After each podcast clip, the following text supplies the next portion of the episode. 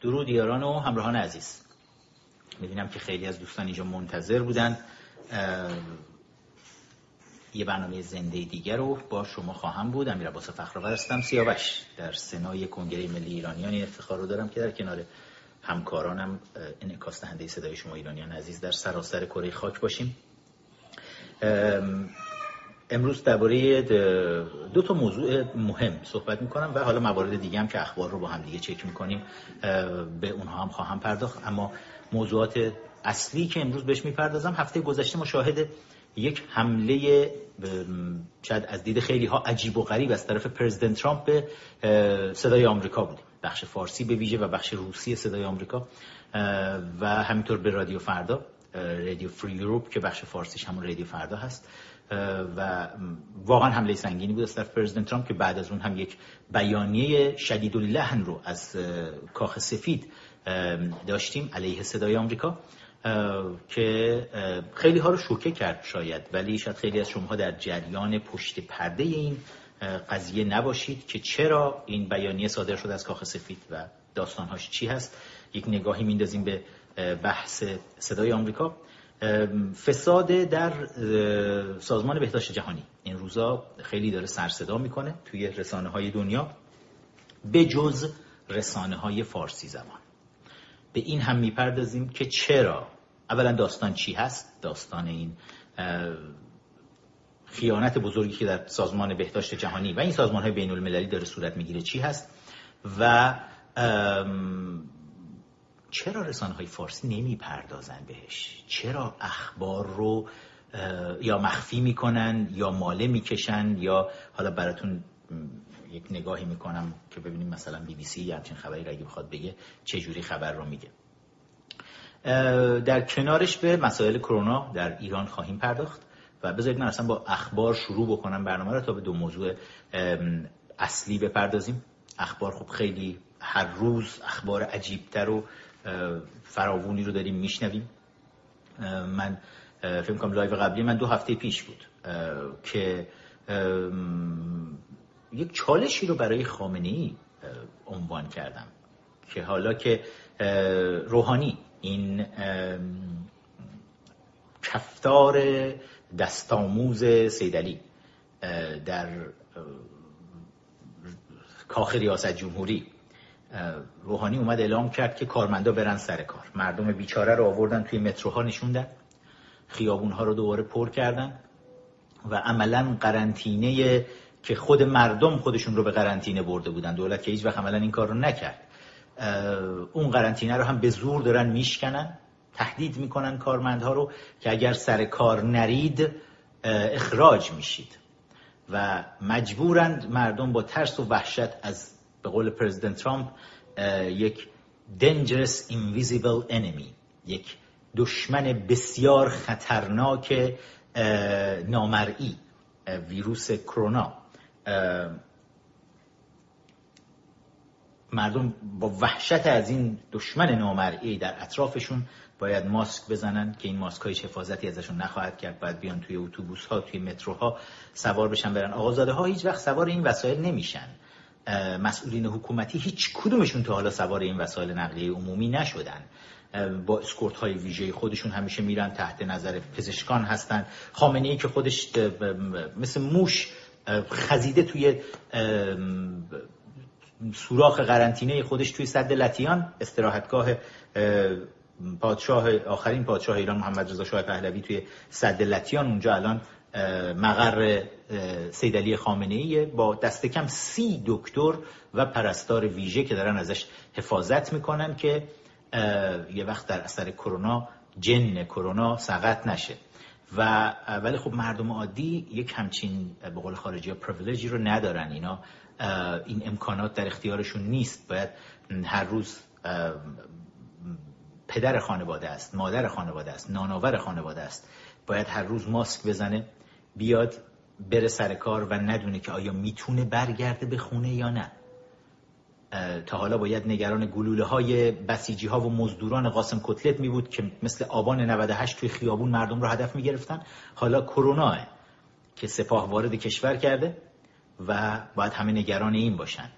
بشینن توی متروها نمی‌دونن نفر بغل دستیشون آلوده هست یا نه و ویروس چطور منتقل میشه. متاسفانه فراگیری ویروس در ایران لحظه به لحظه بیشتر و بدتر خواهد شد. محسن هاشمی رئیس شورای شهر تهران که پسر بزرگ هاشمی رفسنجانیه. یکی از اعضای خانواده هاشمیه که با چاپلوسی های ویژش از سیدلی حقیر تونسته خودش رو همچنان در فضای سیاسی زنده نگه داره.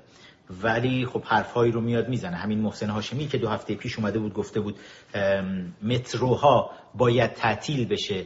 به هیچ عنوان امن نیست. به هیچ عنوان سلامت نیست. و درباره سیستم تهویه مترو توضیح داده بود که تمام واگن ها سیستم تهویهشون به همدیگه وصله. و اگر حتی فقط یک نفر آلوده به ویروس در یکی از واگن ها باشه تمام واگن ها رو آلوده خواهد کرد. ولی الان می‌بینیم که روحانی اومده و گفته برید سر کار به زور مردم. اما دیروز محسن هاشمی حرف دیگه ای رو هم اومد زد. اعلام کرد آمار ابتلا و قربانیان کرونا بسیار بیشتر از آمار رسمیه که داره دولت اعلام می‌کنه که این حرفیه که متفق القول تمام دنیا دارن می‌زنن و همه دنیا وقتی که آمار از ایران در میاد میخندن فقط بهش و به اینکه ملاها دنیا رو خر فرض کردن که دستوری بود. تا هفته گذشته دستور داده بودن اعلام بکنید روزی 130 نفر مثلا کشته میشن. اعلام می‌شد روزی 130 نفر. اگه بالای 130 می‌رفت دیگه زنگ می‌زدن به دفتر سید علی حقیر میپرسیدن آیا اجازه داریم بالاتر اعلام کنیم؟ می‌گفت نه نه نه همونو اعلام کنید. و این هفته اعلام شده 73 تا اعلام کنید. دیگه از این به بعد 73 تاست. حالا 72 هم خواهد شد به نیت امام حسین و یارانش در کربلا. و بازی هایی که دارن در میان و اصلا نمی‌فهمن که دارن با سرنوشت یک ملت خوب می‌فهمن البته ملاها چلی یک سال دارن با سرنوشت یک ملت بازی می‌کنن. براشون مهم نیست. حالا هرچی بیشترم مردن مردن. اینا تنها چیزی که براشون مهمه اینه که بتونن شاید کشور خالی داشته باشن با مقدار زیادی نفت. هرچی هم از این مردم بمیرن بهتر برای اینکه تعداد مخالفین کمتر میشه.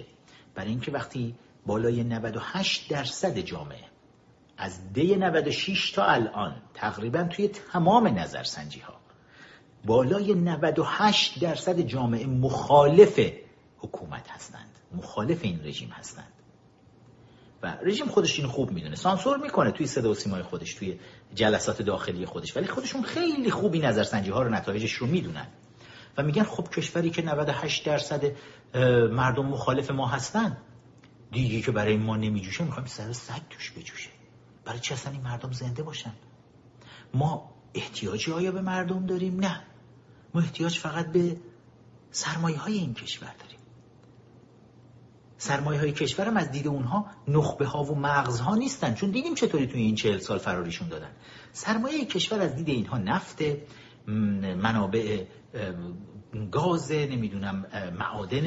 اینها سرمایه کشور از دید اینها اینه که خب اینها رو خواهند داشت و هرچی مردم کمتر باشن بیشتر بمیرن خب با دردسری کمتری آخوندها می‌تونن کل کشور رو مال خودشون بکنن هاپولی بکنن.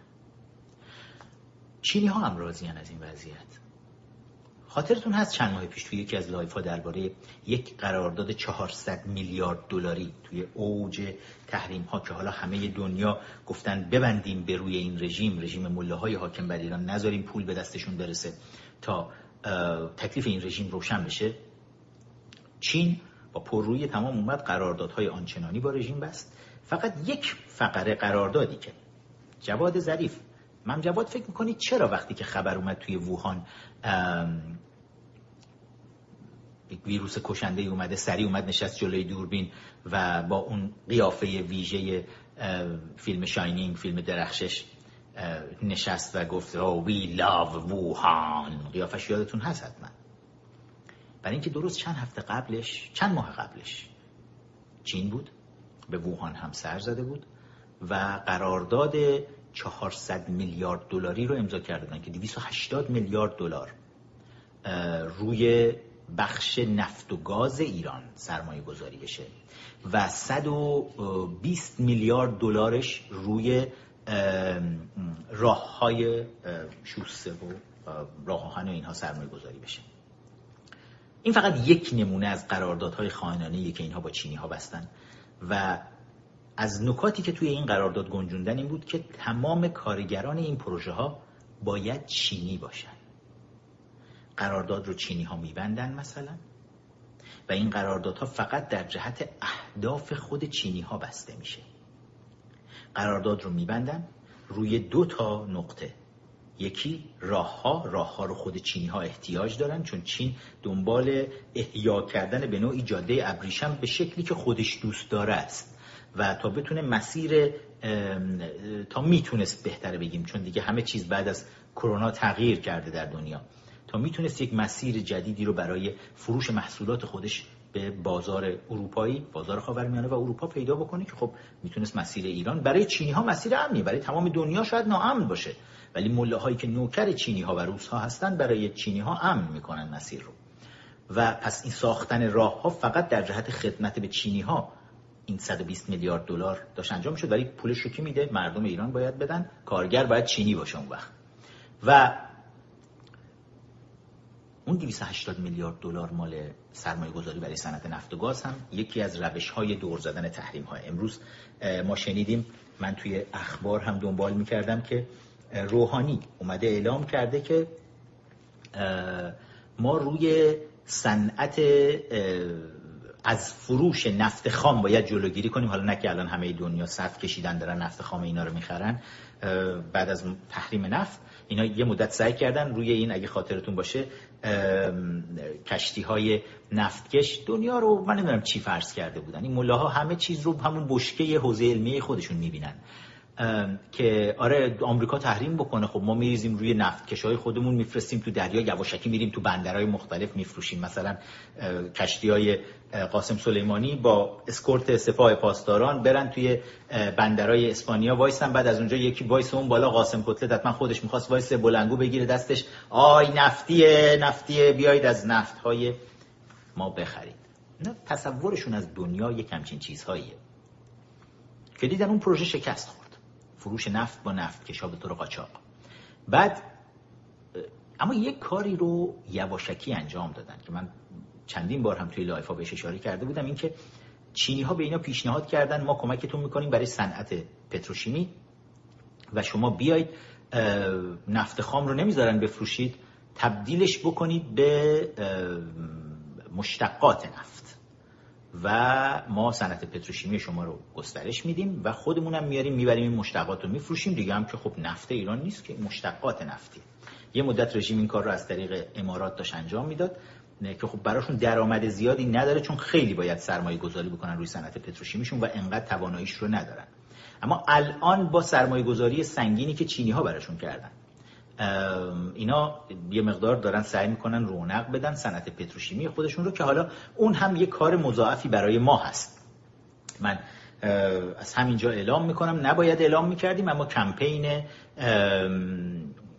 تحریم صنعت پتروشیمی اینها هم کلید خورده و مشغول انجام اون کار هم هستیم تا مطمئن بشیم که دیگه چینی ها از این طریق هم نمی‌تونن کمکی بهشون بکنن. وقتی روحانی دیروز اومد اعلام کرد گفت بعد از فروش نفت خام جلوگیری کنیم بعد اسحاق دماغ اسحاق جهانگیری هم اومد اعلام کرد که بله ما اولویتمون اینه که بتونیم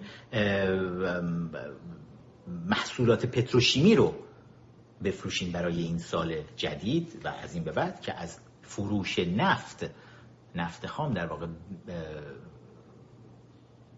بی نیاز بشیم خب توجه ها رو حالا ما خواهیم چرخوند روی بحث پتروشیمی و اون رو هم به بحث تحریم نفت اضافه خواهیم کرد. حالا باشید همراه ببینید و بشنوید که چجوری ما و دوستانمون تو کنگره ملی ایرانیان کار می‌کنیم برای اینکه از همه طرف سوراخ نفس کشیدن مله ها رو بگیریم تا تو خودشون خفه بشن و مردم بتونن نجات پیدا بکنن.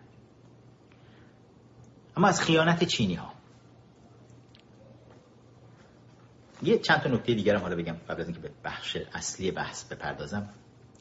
دوستانی هم که از داخل کشور با ما هستن شبکه تلویزیونی یور تایم تیوی باید فکر می‌کنم این برنامه رو الان به صورت زنده داشته باشه. بذارید یه چک بکنم خودم که اگر بله. می‌تونید همین الان از طریق شبکه Your Time TV ببینید. شبکه Your Time یک اپلیکیشنی رو داره که این اپلیکیشن رو می‌تونید دانلود بکنید. اینجا میبینیدش. کجا دیدیدش؟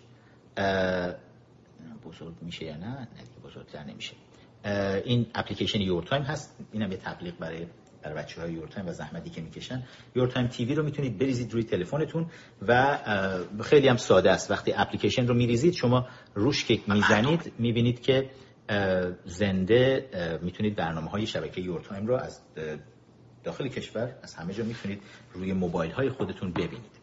یه تشکرم بکنم از بر بچه های Your Time فرداد فرزاد عزیز که مدیریت داره می‌کنه تیم رو و سایر دوستانی که هستن توی این شبکه.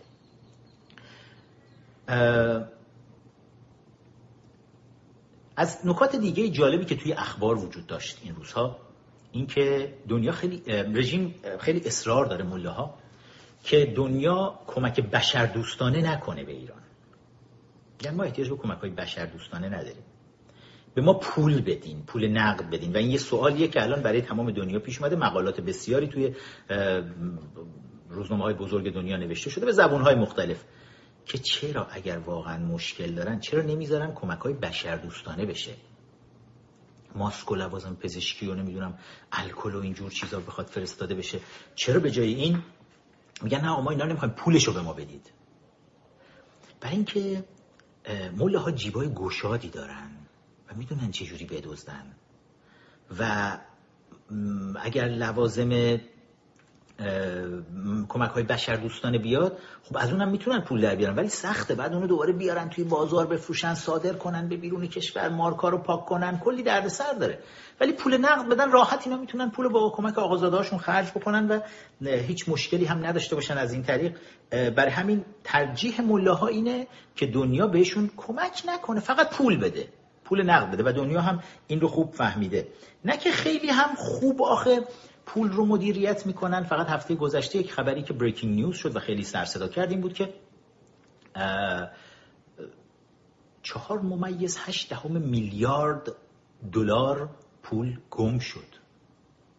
درباره دلار داریم حرف می‌زنیم. حدود پنج میلیارد دلار. همین پنج میلیاردی که الان اینا دارن لح لح می‌زنن از سازمان بهداشت جهانی بگیرن از سازمان ملل بگیرن از نمی‌دونم صندوق بین المللی پول بگیرن.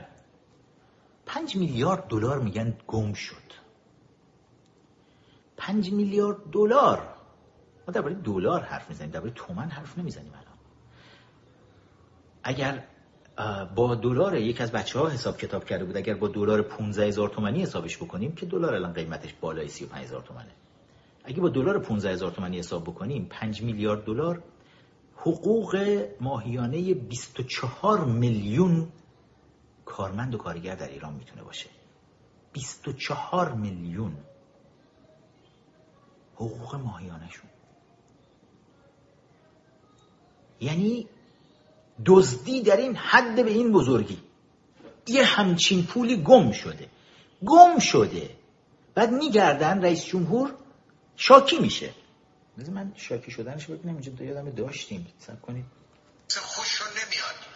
یعنی ما وقتی میگیم وضع ما از اروپا بده بهتره. ببینم این بچه ها اگر توی صفحه من هست اون اظهار نظری که روحانی می‌کنه من نمیبینمش الان اینجا شاید اینجا باشه. ببینید حرف تو اونی که از در نیامده تو عقل داره گردش می‌کنه. آدم می‌تونه اینا رو تعدیل بکنه. تعدیل کنه. وقتی از زمان خارج شد کلما جاوز الاسنین شا. این اسنین رو بعضیا به دو لب تفسیر کردن.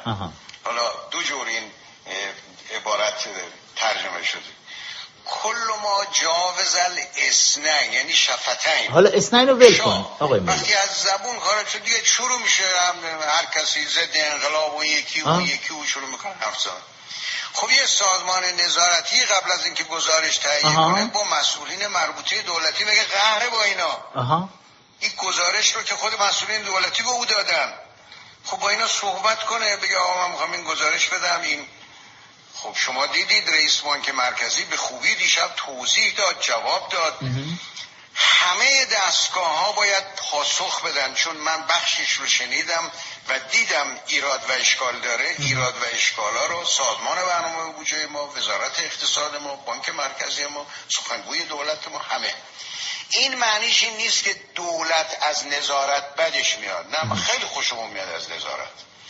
نظارت باید باشه. این قانون قانون اساسی است. ما مجری قانون اساسی من مسئول میگی حالا بگو مسئول اجرای قانون اساسی. منتها میگم نصف نیمه ما کار نکنیم. اینکه مثلا سر یه سفره سالات بیاریم بچینیم بعد غذا یادمون بره. غذا بیاریم سالات یادمون بره. بگیم مثلا دفعه بعد میاریم. اینا با همه. یک سفره همه چیزش با همه. اینجا البته داره خامنه ای رو تهدید می‌کنه. نظارت هر کس از بودجه استفاده می‌کنه باید مورد نظارت باشه. و باید دیوان محاسبات راجع به اونها اون چه لازم هست بیان بکنه.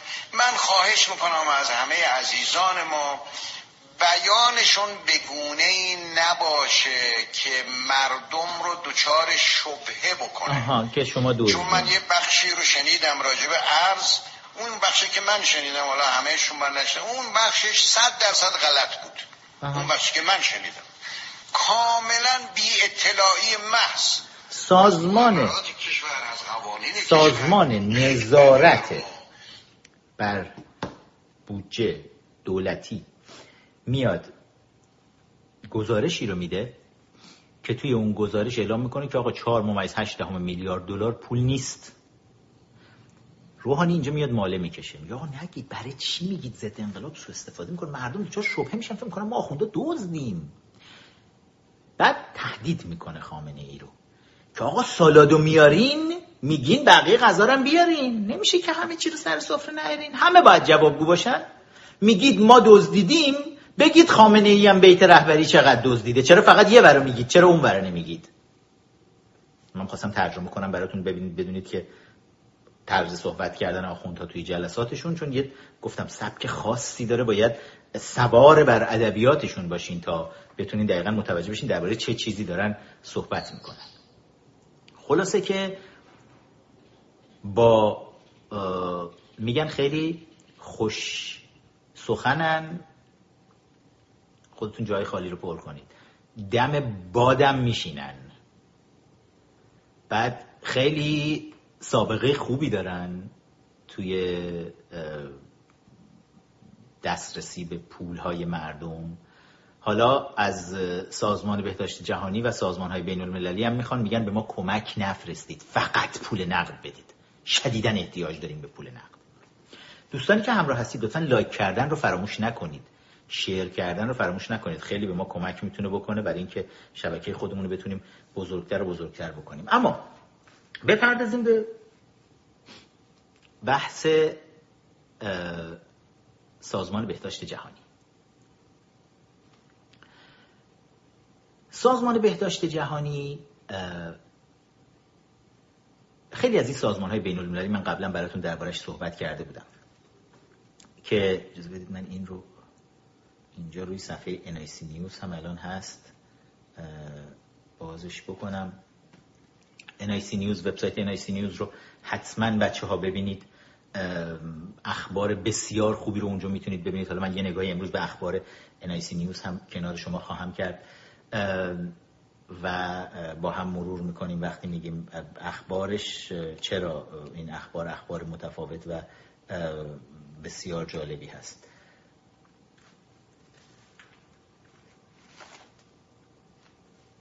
نمی‌دونم این عکسی که من دارم می‌بینم الان از بیمارستان ها توی ایرانه که الان بچه ها روی صفحه سایت گذاشتن یا نمی‌دونم این متروه. احتمالا باید مترو باشه که این, این یه جنایت فقط. این فقط می‌تونم بگم یه جنایت. این صفحه NIC نیوز هست. می‌تونید اخبار مختلف رو ببینید. پذیرش روزانه 400 بیمار کرونایی در تهران اصلا باور کردنی نیست. و صفحه به این شکل براتون باز میشه نیک نیوز خبرگزاری رسمی کنگره ملی ایرانیان و مجموعه از بهترین خبرها رو شما می‌تونید توی این سایت دنبال بکنید. اما درباره سازمان بهداشت جهانی و سازمان های بین المللی می‌گفتن بعد از جنگ جهانی دوم توی دوران جنگ سرد وقتی که عملا کشورهای بلوک شرق دیدن که حریف ایالات متحده آمریکا و متحدینش. توی عرصه نظامی اقتصادی سیاسی فرهنگی اجتماعی نیستن. اینا اومدن کمپین هایی رو از می‌تونیم اسمش بذاریم کمپین لوزرها و نوچه های چپ بازنده های دنیا کشورهایی که عمدتا در دیکتاتوری ها اسیرن یا به نوعی حکومت های فاسدی دارن روی کار. اینها بهترین قربانی ها می‌تونستن باشن برای اتحاد جماهیر شوروی و چین.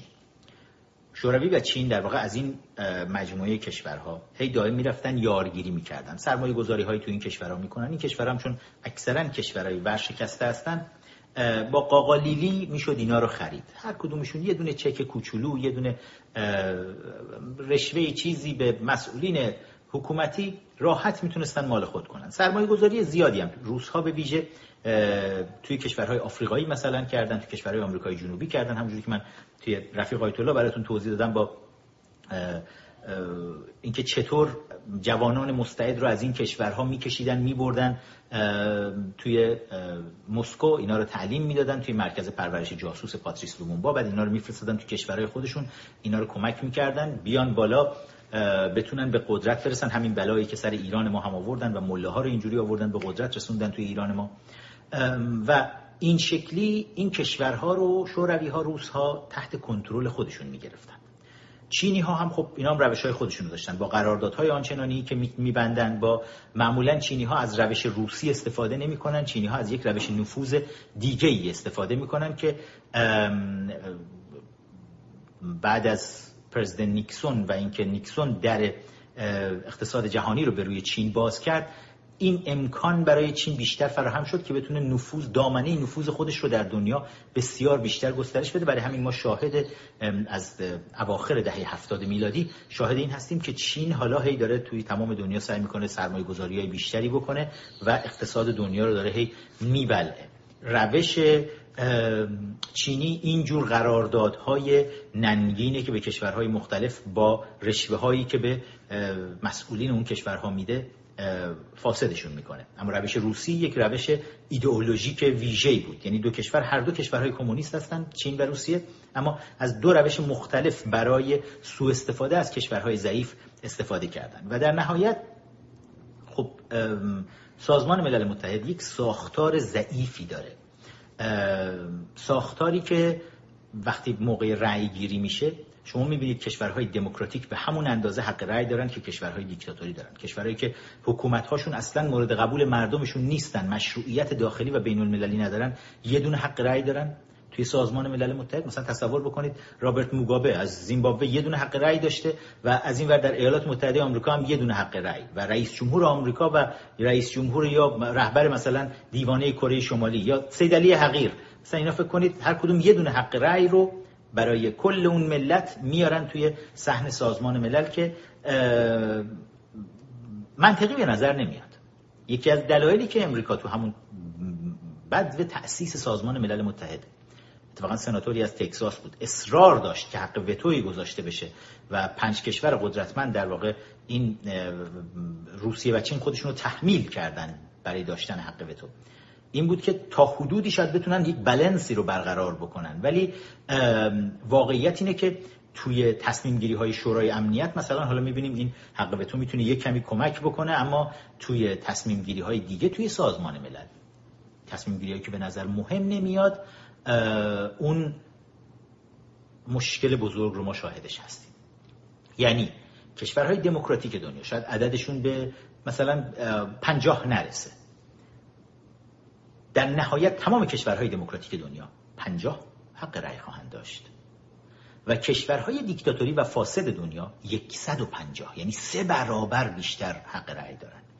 بر همین توی تأسیس سازمان های بین المللی شما می‌بینید اون کشورها با آرای خودشون چه می‌کنن. مثلا ما تعجب می‌کنیم دفعه می‌بینیم مثلا سازمان حقوق بشر توی شورای حقوق بشر توی سازمان ملل متحد می‌بینیم اعضاش کیا هستن؟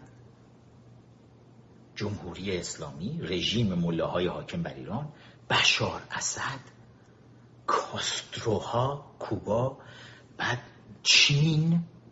روسیه یعنی کشورهایی که تماما یعنی حقوق بشر رو نقض که چه ارز کنیم له پودر نابود می‌کنن. اینا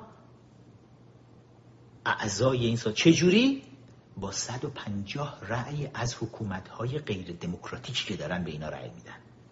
یعنی این کمپین های ویژه خیانتکارانه جریان چپ بین الملله که توی سازمان ملل این کمپین ها رو را میندازه. و حالا برای یک نمونهش بیایم سراغ سازمان بهداشت جهانی. سال 2017 می‌خواستن رئیس جدید برای سازمان بهداشت جهانی مشخص بکنن. چین و روسیه با تمام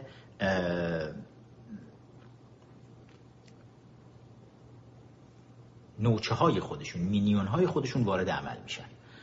کشورهای کوچیکی رو که به نوعی حکومت های فاسد دارن به همشون رشوه دادن اینا رو میارن آقا باید بیاید رأی بدید. به کی رأی بدید؟ چین میاد. یک ماویست رو. یک کمونیست چینی. به کمونیست های چینی برای بچه های جوونی که همراه ما هستن به کمونیست های چینی میگن ماویست. ماو در واقع رهبر چین کمونیست بود و یک سبک جدید رو همونجور که مثلا لنین برای روسها به اون سیستم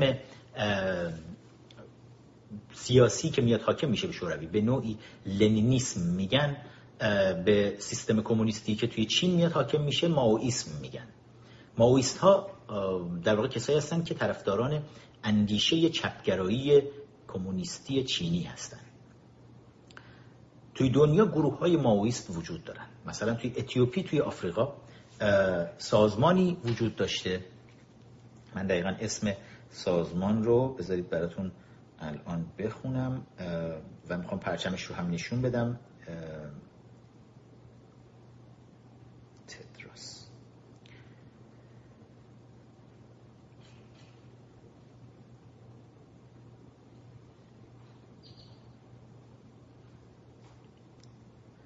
تدرس ادهانم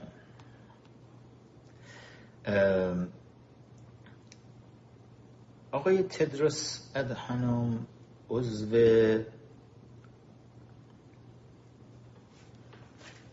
یکی از احزاب اتیوپیه که ببینم عنوان حزب رو ما اینجا داریم یا نه.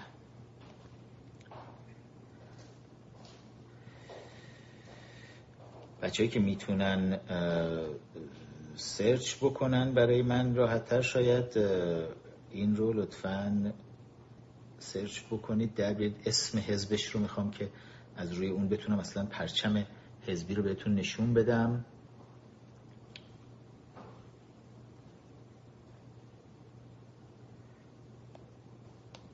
خیلی جالبه این ویکیپدیا ها بسیار جالب هستن. برای اینکه تیگاری خب از خطه تیگاری در واقع توی اتیوپی از اون منطقه میاد تیگرای تیگرای. بعد که اینا یک حزب مسلحی رو تشکیل میدن. حزب مسلحی رو تشکیل میدن. که یک گروه در واقع تروریستی مسلحیه که اجازه بدید من اگه بتونم الان تیگرای می‌تونم چیزش رو پرچمش رو بیارم براتون بالا.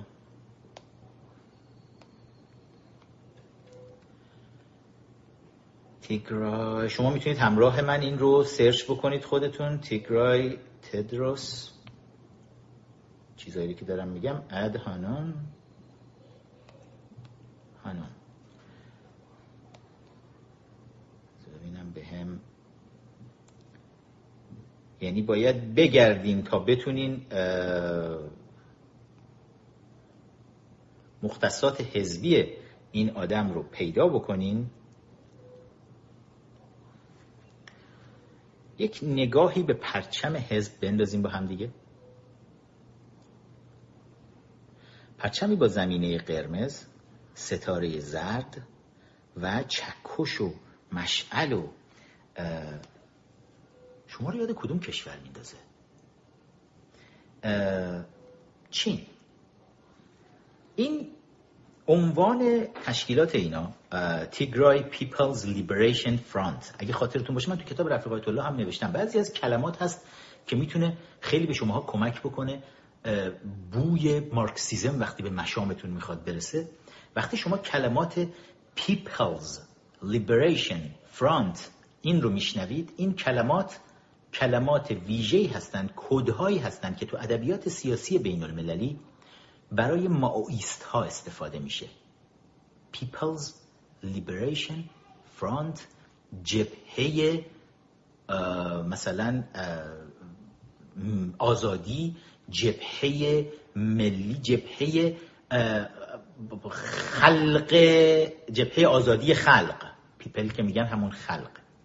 جبهه آزادی خلق جبهه ملی خلق. ما تو ایران هم از این چیزا داشتیم. و ماویست های ایرانی هم از اینجور جبهه های ملی و جبهه های آزادی و نمی‌دونم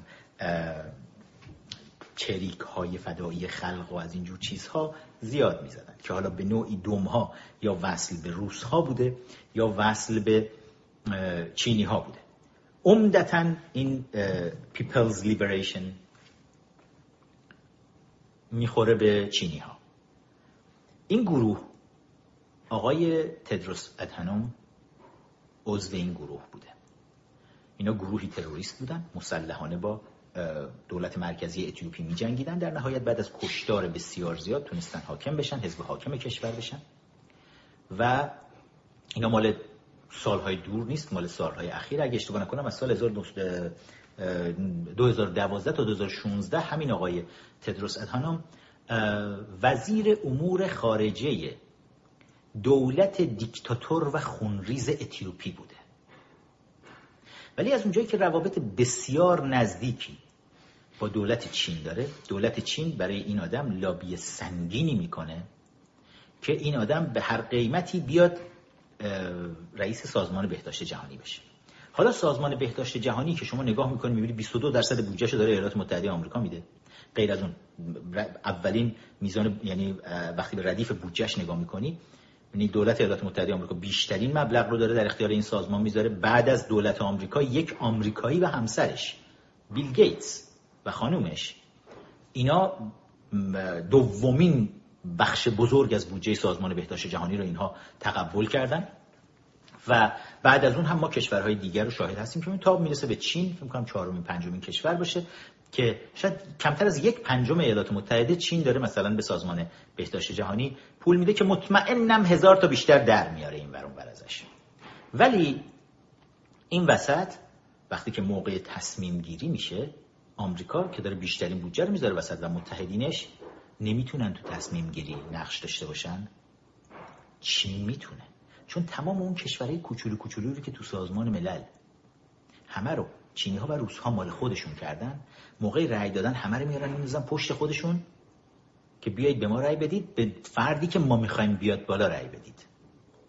این آقای تدروس اتانون با سابقه آدمکشی کارهای تروریستی و وزیر بهداشت و وزیر امور خارجه یک حکومت خونریز دیکتاتور بودن میاد به قدرت می‌رسه و میشه رئیس سازمان بهداشت جهانی. یکی از میشه گفت one of the most prestigious یکی از معتبرترین سازمان های بین المللی که وجود داره سازمان بهداشت جهانی و پزشکان و پرستاران بسیار زیادی در سراسر دنیا دانشمندان بسیار زیادی در سراسر دنیا دارن کار می‌کنن توی این سازمان. برای اینکه کره کوچیک زمینمون رو بتونن امن نگه دارن و اون وقت این بازی های سیاسی چینی ها و روس ها میاد بالا سر اینا یه جوری آدم یاد ارتش میفته توی ایران. ارتش ایران پرسنل ارتش انسان های بسیار شریف بسیار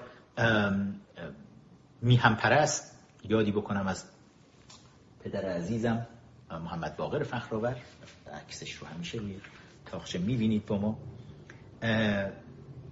از پرسنل ارتش هست ولی سران ارتش کیان؟ خامنه ای و مله های حاکم بر ایران میان. سران ارتش رو از ارازل و اوباش سپاه پاسداران می‌ذارن اونها میشن سرداران ارتش.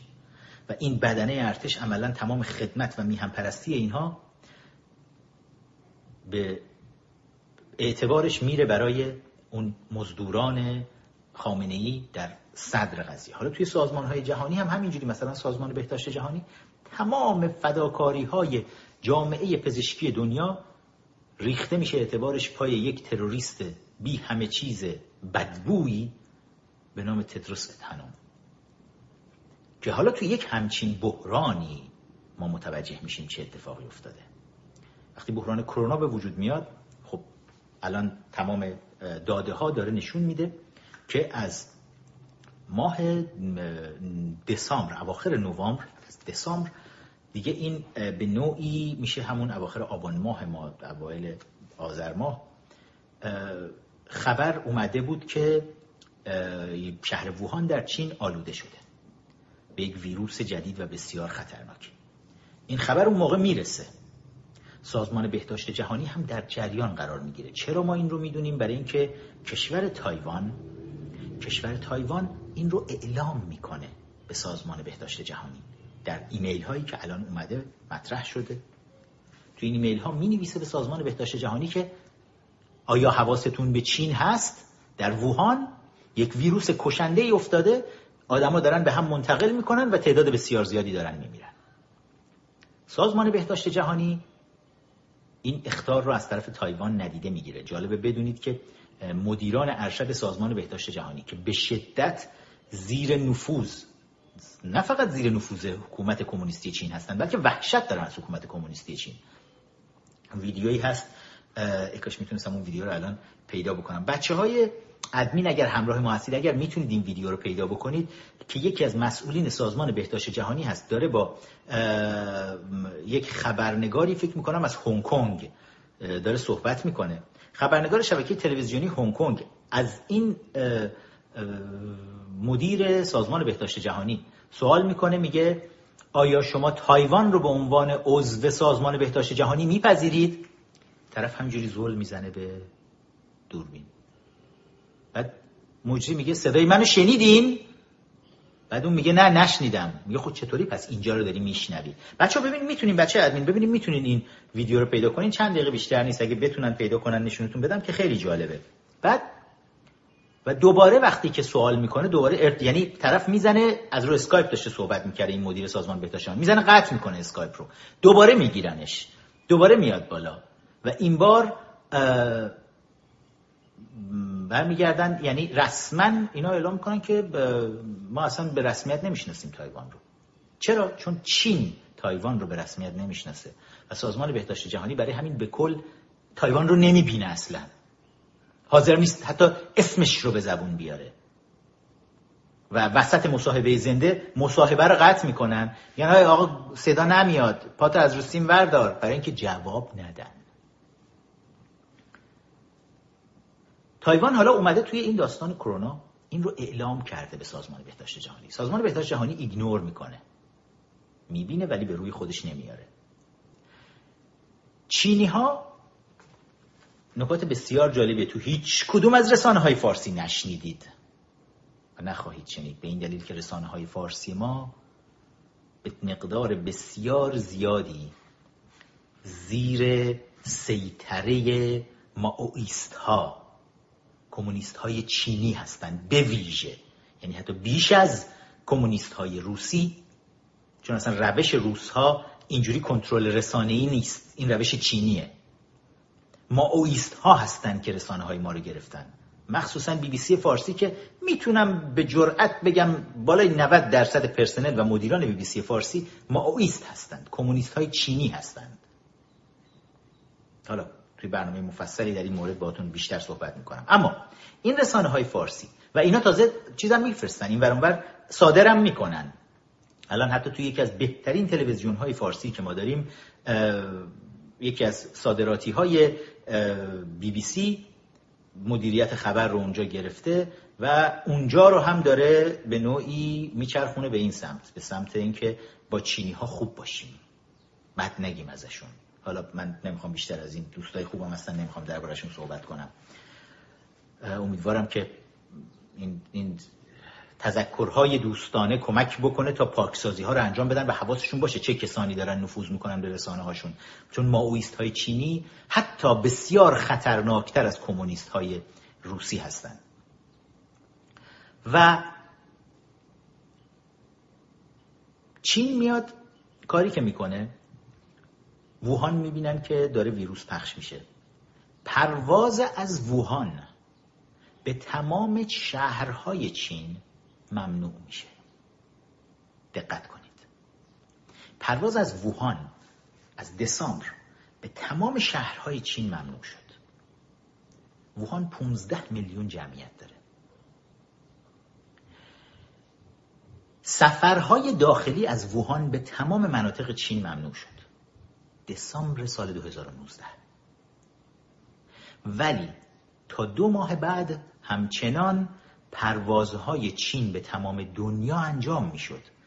از ووهان به همه دنیا می‌تونستن برن ولی به داخل چین نمی‌تونستن سفر بکنن.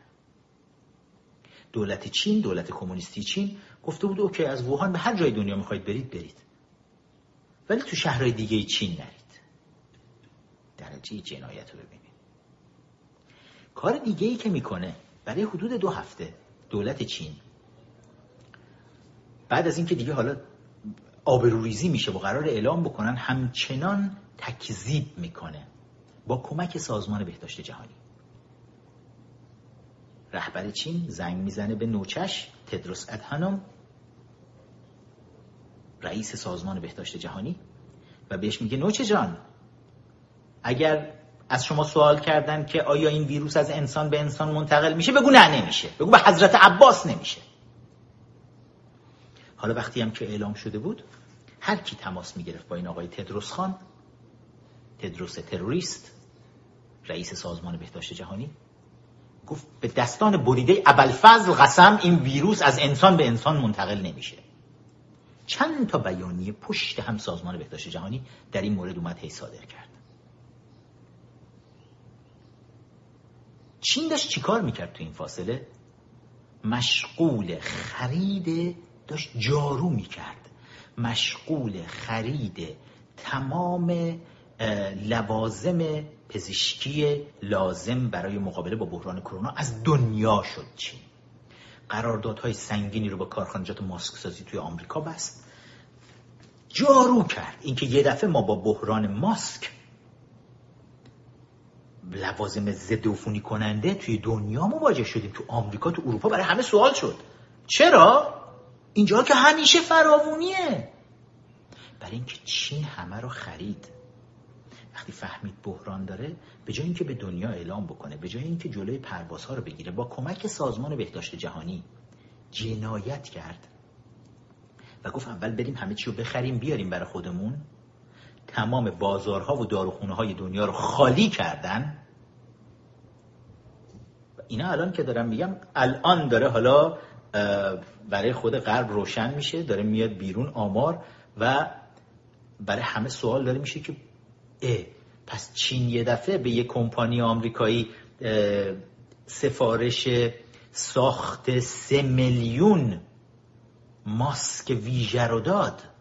توی دسامبر 2019 پس این بود. چینی ها می‌دونستن. و یک همچین بلایی سر دنیا آوردن. این بلا رو فقط با کمک سازمان بهداشت جهانی می‌تونستن بیارن. که سازمان بهداشت جهانی تکسیب کنه. اول که سازمان بهداشت جهانی اعلام کرد نه اصلا هیچ مشکلی نیست. بعد اعلام کردن گفتن که از انسان به انسان منتقل نمیشه مطمئنا از حیوان به انسان منتقل شده و داریم کنترلش می‌کنیم هیچ مشکلی نیست. چند هفته بعد حالا همه دارن می‌گیرن میلیون میلیون دارن میفتن. و سازمان بهداشت جهانی همچنان داره آقا نیازی نیست حالا چیز بکنید سفراتون رو نخواهید برید و کنسل بکنید. برید برقرار باشه. چون همچنان چین مشغول خیانت و جنایت کردن. چین رویاهای زیادی توی سر خودش داشت. و البته یکی از چیزهای دیگه هم که چینی ها دولت چین گفتن که سازمان بهداشت جهانی هم اومد فوری بیانیه داد تایید کرد. رهبر چین اومد اعلام کرد که آقا این یک بازار محصولات حیوانهای زنده فروشی هست در ووهان چین. توی این بازار یه چند تا خفاشه و مارمولک میفروختن و چند عدد از این مورچه خارها بودن و اینا یه ویروس های خاصی از اینا اومد رفت. بعد رهبر چین زنگ زد دوباره به تدروس. تدی؟ برو بالا. تدروس هم اومد سریع اعلام کرد. رئیس سازمان بهداشت جهانی که بله بله همونجور که حضرت علا حضرت فرمودند رهبر چین این بازار حیوانات زنده فروشی بود که این ویروس رو پخش کرد.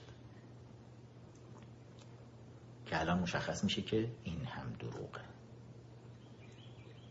چرا اصلا دروغه؟ آقا اصلا حالا چون رسانه های آمریکایی خیلی دارن در این مورد الان رسانه های راستگرای آمریکایی رسانه های چپگرای آمریکایی هم جهت اطلاعاتون ABC, NBC, CBS, CNN, MSNBC, NPR مجموعه رسانه های روزنامه های بزرگ واشنگتن پست و نیویورک تایمز اینا دست جمعی در خدمت جریان چپ بین الملل و ماویستا اینجا هم خیلی نفوذ دارن.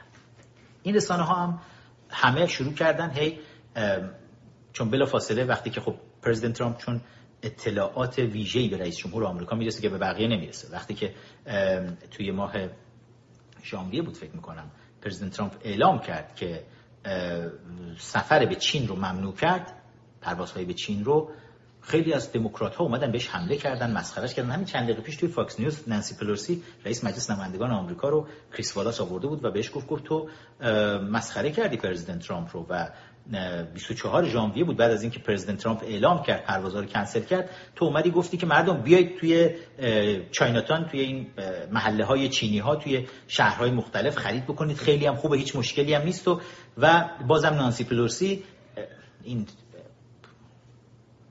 نکبت سیاسی تو جامعه آمریکا دوباره شروع کرد دروغ های ویژه‌ای خودش رو گفتن. گفت نه من می‌خواستم جلوی این تبلیغات ریسیستی و نجات پرستانه ترامپ رو بگیریم که می‌خواست نمی‌دونم چینی ها رو فلان.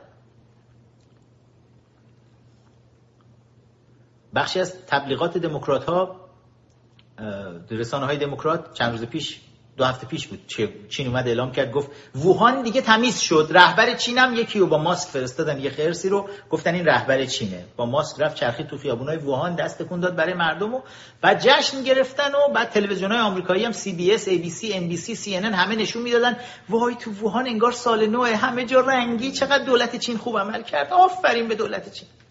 تمام دروغ تمام دروغ. حالا پیروز دوباره توی اخبار اومده بود که دولت چین اعلام کرد اینا 1300 نفر کشته رو تو ووهان کمتر اعلام کردن چون اینا جا مونده بود خط خورده بود وقتی داشتن کشته ها رو اعلام کرد 1300 تا جا مونده بود حالا شما اضافه کنید بهش. الان تمام دنیا دیگه هم دارن آمار چینی ها رو مسخره می‌کنن هم آمار سازمان بهداشت جهانی رو مسخره می‌کنن هم آمار رژیم مولای حاکم بر ایران رو مسخره می‌کنن آمار کشته ها و مبتلایان به ویروس کرونا رو. این که همه دارن دروغ میگن. دارن اینا دروغ میگن این کشورها. و بسیار آمار بالاتر از این حرفاست که اینو دارن اعلام می‌کنن. ولی تا الانش رو با کمک سازمان بهداشت جهانی تونستن حالا این که می‌گفتم که گفتن آقا یک بازار حیوانات زنده فروشیه. حتما توی اخبار شنیدید. دولت چین حدود یک ماه پیش اعلام کرد این بازار در ووهان دوباره بازگشایی شد. می‌خوام با عقل خودتون قضاوت بکنید. اگر واقعا دولت کمونیستی چین به این نتیجه رسیده بود که بازار فروش حیوانات زنده وت مارکت بهش میگن توی چین توی ووهان چین. منشأ اصلی پخش ویروس کرونای همین کووید 19 بوده. آیا دولت چین بعد میمد می‌گفت حالا بعد از دو ماه آفرین بازاریا خوب کار کردین بیاین یک نشان افتخار از چین دریافت بکنین حزب کمونیست چین به شما یک نشان افتخار میده. برید چیکار کنید؟ حالا باز کنید بازار رو. آفرین هورا! نه نه. دولت کمونیستی چین این بازار رو با خاک یکسان می‌کرد. روی تمام بازار آهک میریخت با بمب اتم نابودش می‌کرد. اگر واقعا این بازار منشأ ویروس بود. ولی اینکه اومدن این بازار رو باز کردن فقط نشون دهنده یک چیزه. اینکه این بازار منشأ ویروس نبود. حرف مفت نزنید. الان مشخص شده که منشأ ویروس. همون patient zero بیمار شماره صفر که بهتون می‌گفتم توی live های متعدد. توی اینجور بیماری های اپیدمیک خطرناک بیمار شماره صفر رو باید پیدا کنن. باید منشأ رو بتونن پیدا کنن تا بتونن درمانش رو درست انجام بدن.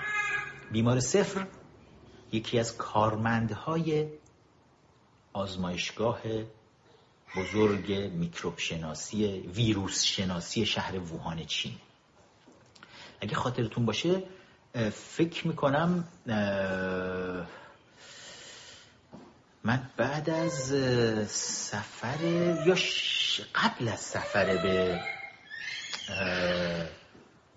واشنگتن قبل از آخرین سفرم به واشنگتن بود قبل از اینکه قرنطینه بریم و اینا اگه اشتباه نکنم بچه تاریخ رو برای من زیر می نویسید فکر کنم 24 ژانویه بود که توی یک لایوی همینجا وایسادم و براتون برای اولین بار فکر کنم تو رسانه های فارسی درباره این مرکز شنیدید که بزرگترین آزمایشگاه ویروس شناسی چین در ووهان قرار گرفته و بهتون گفتم که این ویروس از اون مرکز اومده بیرون و در اونجا ساخته شده که الان حرفای زیادی هست که ویروس اونجا ساخته شده اصلا.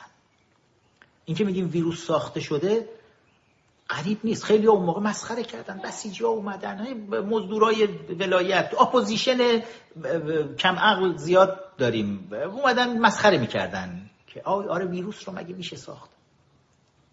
علم ژنتیک می‌دونید این روزا خیلی پیشرفت کرده. می‌دونید که با علم ژنتیک اینا حالا خیلی از کشورها دارن جلوش رو می‌گیرن ولی حتی برای درمان بیماری های عجیب و غریب از سلول های بنیادی دارن استفاده می‌کنن. دستکاری های دی ای زیادی رو دارن انجام میدن. و از کارهایی که چین داره توی این مرکز ویروس شناسی انجام میده اینه که دی ای این ویروس ها رو حالا ما میگیم ویروس سردار سلامی فرمانده سپاه پاسداران تروریستی انقلاب اسلامی سید علی حقیر سردار سلامی که تحصیلاتش در حد اکابر هم نیست. سردار سلامی که با کشتن یک پیرزن مستخدم که در یکی از خانه های افراد وابسته به حکومت پهلوی کار می‌کردیم پیرزن. مستخدم بود.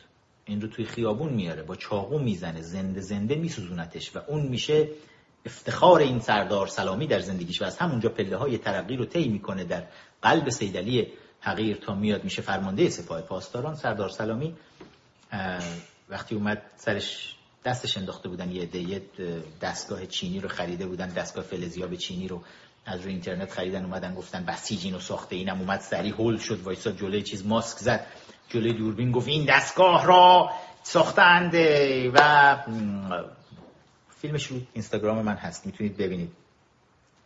بعد میاد میگه که این رو ویروس رو خشاب ویروس رو ما سوار می‌کنیم روی این دستگاه.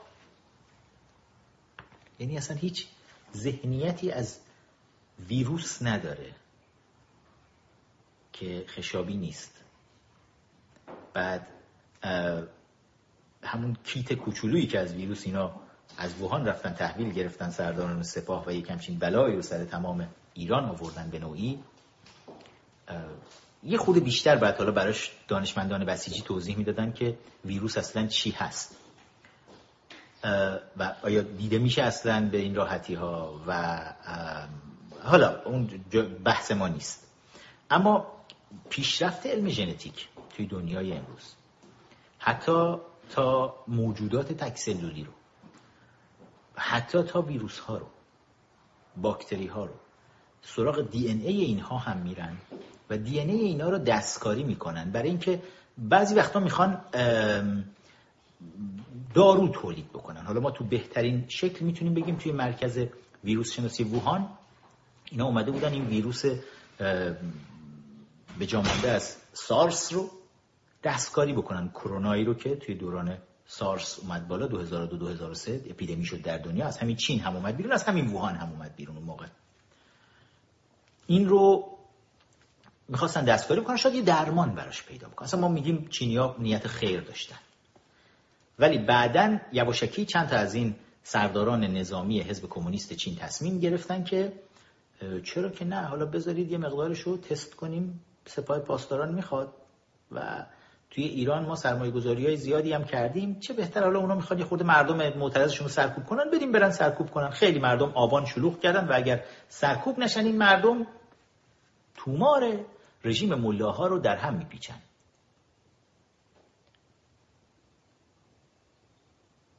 الان دیگه همه به این توافق رسیدن که آره انگار واقعا این بوده. توی چین توی این آزمایشگاه این ویروس ساخته شده. حالا بقیهش رو از این به بعد خواهند رسید. این بخشی که سپاه پاسداران چطور با هواپیمایی ماهان ورداشت این رو آورد و خلبان های این هوا خلبان و کمک خلبان مردن سرداران سپاهی که رفتن این ویروس رو کیت ویروس رو تحویل گرفتن مردن و چه کشت و کشتاری توی مسئولین حکومت افتاد به خاطر همین جابجاییه چون نمیشناختن چه چیز خطرناکی رو با خودشون آوردن.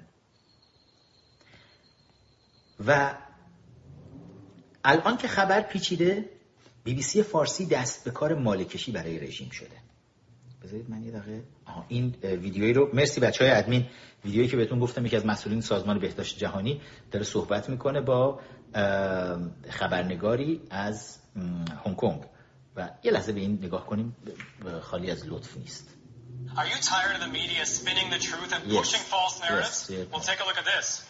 Over the... Okay. Uh, just بدید.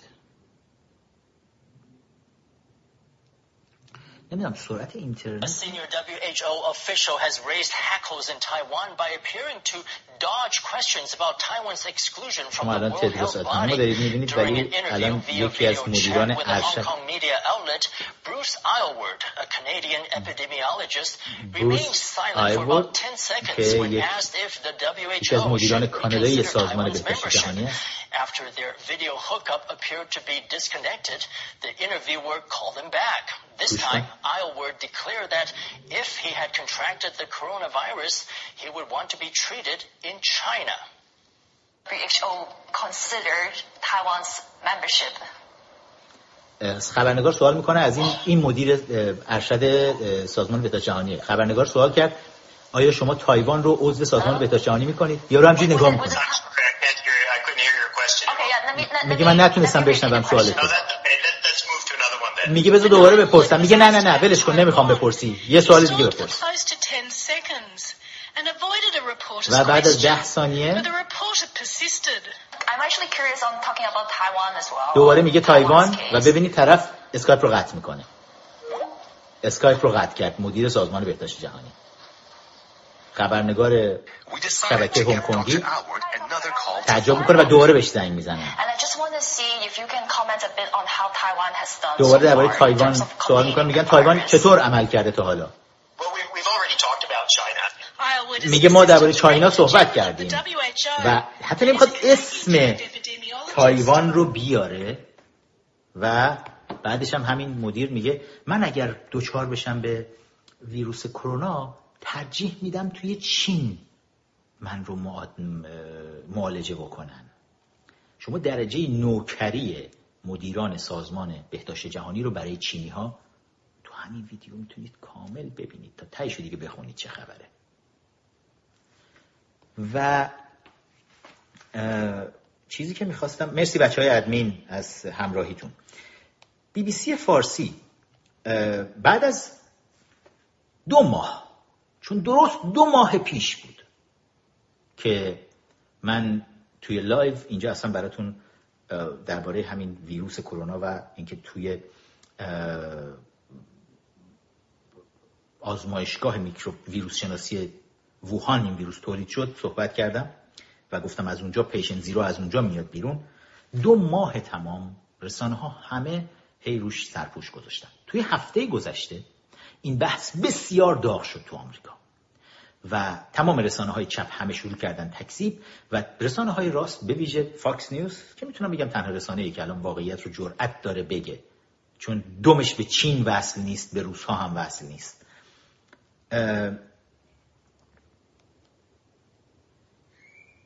فاکس نیوز اومد و شروع کرد درباره واقعیت های این ویروس گفتن. که وقتی خبر حالا پیچید بعد از دو ماه بی بی سی فارسی اومد شروع کرد ماله کشیدن به نفع چینی ها و تیتر خبر رو بی بی سی فارسی اینجوری می‌زنه. در رسانه های آمریکا چرا تئوری نشت ویروس کرونا از آزمایشگاهی در ووهان در ووهان چین بالا گرفته است.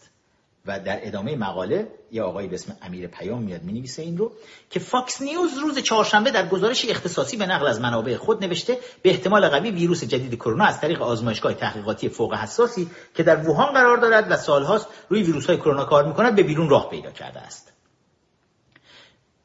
یک روز پس از گزارش فاکس نیوز دستگاه اطلاعاتی و نظامی آمریکا هم به رسانه های این کشور گفتن در حال بررسی صحت یا سقم این فرضیه هستند. حتی دونالد ترامپ رئیس جمهوری آمریکا هم در جریان کنفرانس خبری روزانه کمیته مقابله با کرونا به خبرنگار فاکس گفت کاخ سفید این فرضیه را مد نظر قرار خواهد داد. مایک پومپئو وزیر خارجه آمریکا هم روز چهارشنبه در گفتگو با فاکس از چین خواست در رابطه با نحوه پیدایش کووید 19 با جهان به طور شفاف همکاری کند.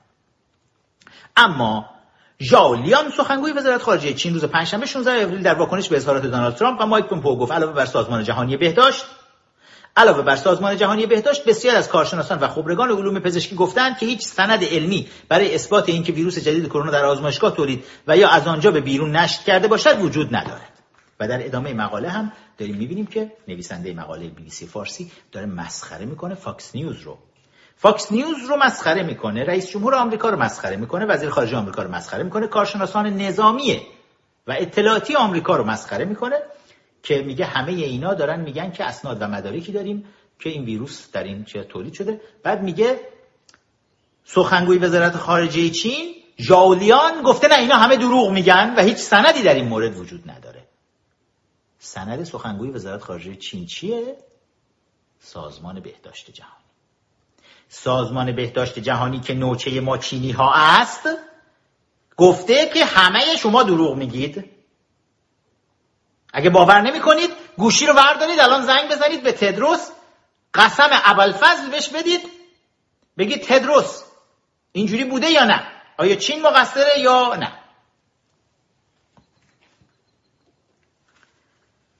این مدل مالکشی های بی بی سی فارسی ما کم از این چیزا ندیدیم. ولی الان دیگه خیلی رسوا سنگ ماویست های چینی رو دارن به سینه می‌زنن. چین بعد از شاید من یه کوتاهی توی کتاب رفیق آیت الله کردم که البته اون رو توی ترجمه انگلیسی این جبران کردیم. به نقش روس ها خیلی پرداختیم توی انقلاب. ولی به نقش چینی ها زیاد نپرداختم. چون اصلا عنوان کتاب درباره نقش سازمان امنیت شوروی بود توی انقلاب و اون علمان هایی که توسط شوروی ها داشتن هدایت می شدن رو من توی کتاب رفیق آیت الله نوشتم. مثل آخوندهایی که مثل خود خامنه ای، ری شهری، موسوی خوینی ها و نوچه هاشون که توی همین پاتریس لومونبا مرکز پرورش جاسوس توی مسکو تعلیم دیدن اینا رو نوشتم. و خب دو بخش روزها کار می‌کردن. یکی اینها بودن بخش دوم دفتر ملکه ایران فرح دیبا که یکی از نقاطی بود که بسیار سازمان امنیت شوروی روی اون نفوذ داشت توی این دفتر و مهره های خودش رو داشت میچید اونجا. یعنی دو اهرمی که شوروی ها فشار می آوردن تربیت ملاهای تروریست و تروریستی که نوچه شوروی باشن و اینور هم دفتر ملکه ایران که راه رو به سوی دربار برای شوروی ها باز کرده بود. اینها دو اهرم فشاری بود که تونستن پادشاهی ایران رو قیچی کنن شوروی ها باهاش. اما نقش چینی ها رو ما بهش زیاد توجه نکردیم. من اشاره هایی توی کتاب رفیق آیت الله بهش کردم. مثلا انقلاب فرهنگی چیزی که دانشگاه ها رو کشت بعد از انقلاب مارکسیستی اسلامیستی سال 57 حدود یک سال بعد از انقلاب بود که با حضور هاشمی رفسنجانی توی دانشگاه تبریز اعتراضاتی به پا شد و شروعی بود برای انقلاب فرهنگی. انقلاب فرهنگی یا کالچرال رولوشن یک روشی بود که ماو همون رهبر کمونیست چین ارائه کرده بود. وقتی که چین پادشاهی چین رو کمونیست ها میان براندازی بکنن. بعد از انقلابشون تمام کتاب های درسی چین رو میسوزونن تاریخش رو میسوزونن و تمام نهادهای فرهنگی و هنری رو هر چیزی که از چین گذشته وجود داشت همه رو از بین می‌برن پاک می‌کنن. چین قدرتمند افسانه‌ای پادشاهی و همه چیز رو از نو به نفع کمونیست ها می نویسن به نفع ماویست های چینی می نویسن ماو خمینی چینی ها بوده. و انقلاب فرهنگی رو توی چین با انقلاب فرهنگی می‌تونه روی مردم سوار بشه. بعد از انقلاب هم ملاها میان با انقلاب فرهنگی سبک چینی سوار میشن. در بین انقلابیون ما دو دسته انقلابیون کمونیست داشتیم توی سال 57 که توی انقلاب خیلی مثلا نقش داشتن. انقلابیون کمونیست مارکسیست لنینیست بودن و انقلابیون ماویست. ماویست ها بیشتر بچه های دانشجو دانشگاهی حالا کنفدراسیون نسل قدیم رو اینا خیلی توش نفوذ داشتن و کمونیست ها کمونیست های روسی اونا یا ملاها بودن یا ارازل و اوباش بودن نوچه های ملاها. اون بخش دانشگاه دیده کمونیست ها بیشتر ماویست بودن. که بعد از انقلاب خب ارازل و اوباش اومدن رفتن توی سپاه پاسداران. آخوندها اومدن روی سندلی های قدرت نشستن. یعنی اینهایی که به روس ها وصل هستن اینجوری اومدن سندلی های قدرت رو گرفتن. ماویست ها تحصیل کرده های اینها رفتن سراغ رسانه ها تبلیغات در داخل و بیرون کشور. در اختیار ماویست های انقلابی قرار گرفت ماویست های ایرانی. برای همین ما یک نفوذ سنگینی رو توی رسانه های فارسی زبان رسانه های فارسی زبانی که همشون وقتی اسم فخرآور جلوشون میاری انگار به قول حضرت سیدلی حقیر اسم جن رو جلوشون آوردی ما جن و بسم این باشون. فخرآور! وای نه نه نه. ما در رسانه های خودمون فخرآور کنگره ملی ایرانیان نه چون فخرآور در آنجاست به هیچ وجه. چون اسرار مگوی مجموعه این کمونیست های پست فطرت رو می‌دونیم. ماویست هایی که رسانه ها رو مال خودشون کردن. و حالا هم هنوز بعد از چهل و یک سال ستونهای قدرتمند رژیم در خارج از کشور در درون اپوزیشن همین رسانه های فارسی زبان به اصطلاح اپوزیشن هستند که این رسانه ها با کنترل اخبار شما هیچ وقت هیچ چیز بدی چک کنید search کنید. توی تمام رسانه های فارسی که داریم هیچ چیز بدی درباره چین نمیشنوید. هیچ. درباره روسیه نمیشنوید. بعد از حالا رفیق آیت الله باب شد خیلی اومدن وسط دیگه مد شد درباره روسیه حرف زدن. ولی همچنان چین موند. در داخل کشور. رسانه های داخل کشور. صدا و سیمای ما. اسم اون خبر کارگردان چیز چی بود؟ کارگردان پایتخت؟ سیروس سامتینگ؟ که خود دست خامنه ای رو بوسیده بود. بچه این زیر برام بنویسید. پایتخت رو اگر خاطرتون باشه بچه ها شما بهتر احتمالا می‌تونید به حافظ سیروس مقدم. مرسی مرسی بچه ها شیوا رضا هوشنگ همه. مرسی مرسی. پایتخت شماره چند بود بچه ها چون من پایتخت رو از اولش ندیدم شماره های یعنی سری های یک و دو اینا شو فکر کنم سری دوم یا سوم بود که یک شخصیتی میاد توی پایتخت. یک دختر چینی. که اسمش نمی‌دونم چی بود. بعد مسلمون میشه. اسمشو عوض می‌کنه می‌ذاره راهله سری سوم بچه ها دارن می‌نویسن برام. اگر درست نوشته باشن. بعضی می نویسن چهارم بعضی می نویسن سوم. نمی‌دونم تو کدوم سری بود دقیقا. سری سه خیلی بیشتر نوشتن. کارگردان سریال پایتخت. که یکی از ماویست های انقلابیه در ایران میاد برای چین ماله می‌کشه فرهنگ سازی دارن می‌کنن. وقتیه که حالا چینی ها هجوم آوردن سمت ایران و می‌خوان ببلعن اقتصاد ایران رو. تمام دریای جنوب رو گرفتن شمال رو روسیه بهشون اجازه نداد چون دریای مازندران رو کاملا روس ها مال خودشون کردن. این بر خلیج فارس رو کمپلت کنترکتش رو چینی ها گرفتن. بپرسید درد دل سیادان بوشهری رو سیادان بندر عباسی رو سیستانی رو که چه بلایی به سر خلیج فارس آوردن سیادان چینی با کنترکت های سنگینی که بستن. زمانی که حالا چینی ها دارن حجوم میارن به داخل ایران. عملا دنیا دنیای غرب دنیای دموکراتیک و آزاد تحریم می‌کنه این رژیم رو. به نفع مردم ایران رژیم ملاها رو تحریم می‌کنه. در کنارش در کنارش شاهد هستیم که چینی ها فرصت بازی رو برای خودشون می‌بینن حجوم میارن به سمت ایران. و حالا سریال پایتخت داره براشون فرهنگ سازی می‌کنه. مردم یه دختری چینی هست. مسلمونم شد. اسمش هم گذاشت راهله با عرستو رفت ازدواج کرد. وای چقدر این چینی ها نازن. برادرها و پسرموهاشم که یه سری چیزن مهندسن اومدن دارن برای ما راه می‌سازن تونل می‌زنن صد می‌سازن. همه این صدای چینی که یکی یکی هی فرو ریخت و سیل آورد و برد و جاده ها و تونلایی که فرو ریخت و مهندسین چینی. جنس چینی رو کی تو دنیا آدم حساب می‌کنه؟ برای کدوم کار مهمی؟ لباس یه بار مصرف می‌تونی بگیری ازشون بپوشی که سریع هم داغون بشه. ولی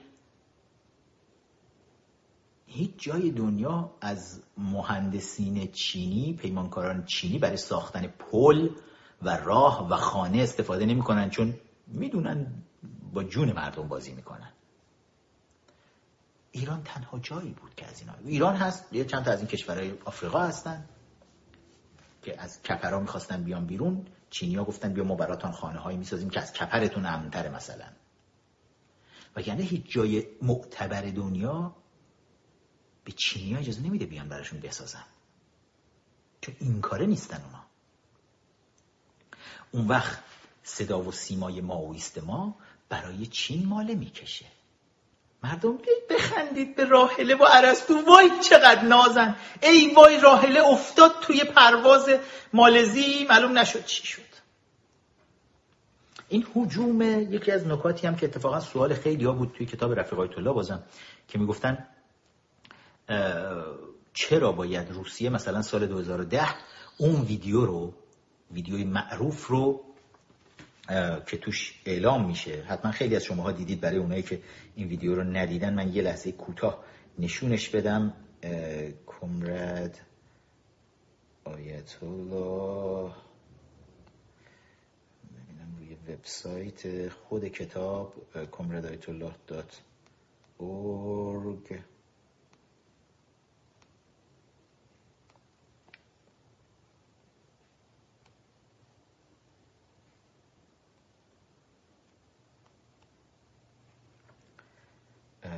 بخش نیوز.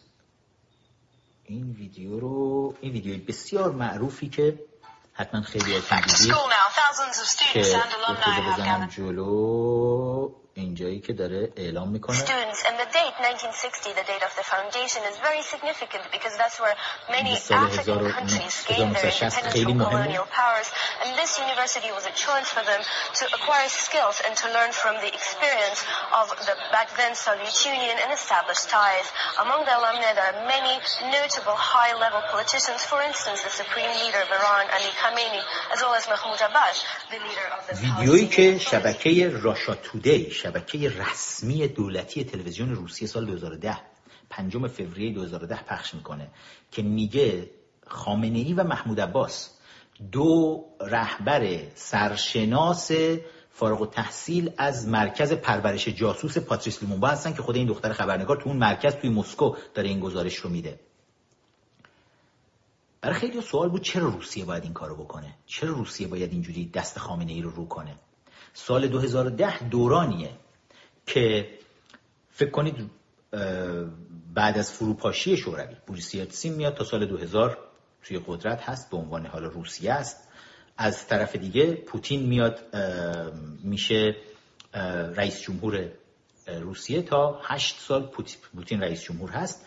بعد جابجا جا می‌کنه تحویل میده برای اینکه یک تو قانون اساسیشون نمی‌تونستن بیشتر از دو دوره باشن. تحویل میده مدودوف میاد میشه رئیس جمهور مثلا پوتین میشه مثلا نخست وزیرش یه بازی سیاسی این وسط. خامنه این وسط نگاه می‌کنه میگه این شوروی دیگه اون شوروی قدرتمند نیست. و احتمالا اون اسرار ما هم مال پاتریس لومومبا دیگه از بین رفته. خودش هم دیگه فکر نمی‌کرد کمچین این ویدیو انتشارش توسط دولت روسیه تلنگری بود تودهنی بود به خامنه ای سال 2010 که هی فکر نکن که عوض شده. اتحاد جماهیر شوروی الان تو قالب فدراسیون روسیه برپاست. اسناد و مدارک تو که در مرکز جاسوسی مرکز پرورش جاسوس پاتریس لومونبا توی مسکو تعلیم دیدی تا بری تو ایران انقلاب کنی و در کنار سایر مزدوران شوروی بتونید پادشاهی ایران رو نابود بکنید و ملاها بیان سر کار بشینن همش کار روس ها بود. فراموش نکن سیدلی. یعنی در واقع دولت روسیه یادآوری کرد به سیدلی چون که خامنه ای از روس ها داره فاصله می‌گیره. بعد از اینکه پوتین ریاست جمهوریش مثلا دو دور اولش تموم میشه خامنه ای میگه خب دیگه پوتین هم دیگه رفت و سعی می‌کنه فاصله ای بگیره از روس ها بره خودشو بچسبونه به چینی ها رقابت سنگینی که بین روس ها و چینی ها این روزها وجود داره به ویژه تو دنیای اقتصاد روس ها این براشون سنگینه که ببینن یکی از نوچه های خودشون ATM ماشین روسیه که ایران در دوران ملا هاست این رو از دست بدن و دو دستی قلمبه اینو تحویل بدن به چینی ها روس ها اینو نمی‌تونستن تحمل کنن. برای همین مشاهد پخش یک همچین ویدیویی بودیم که انگیزه ای شد برای من که کتاب رفیق آیت الله رو شروع کنم بنویسم. دیدن این ویدیو جرقه نوشتن کتاب رفیق آیت الله بود. و حالا حالا برای همه می‌تونیم جوابا رو با هم بگیریم که چرا؟ روسها خوشحال نیستند از اینکه انقدر چین به رژیم ملاها نزدیک شده. در این مورد حالا یه صحبت خیلی مفصلی رو خواهیم داشت که چه اتفاقی دقیقا افتاده و چه مسئله پیش اومده. اما یکی دیگه از مسائلی هم که حالا توی اخبار بودینم بگم بعد می‌خوام برم سراغ فصل آخر صحبتمون که فصل مهمی هم هست بحث صدای آمریکا. وزارت خارجه آمریکا تو سال 2018 توی سال 2018 وزارت خارجه آمریکا یک سری کارشناس رو فرستاده بود به چین. در دوران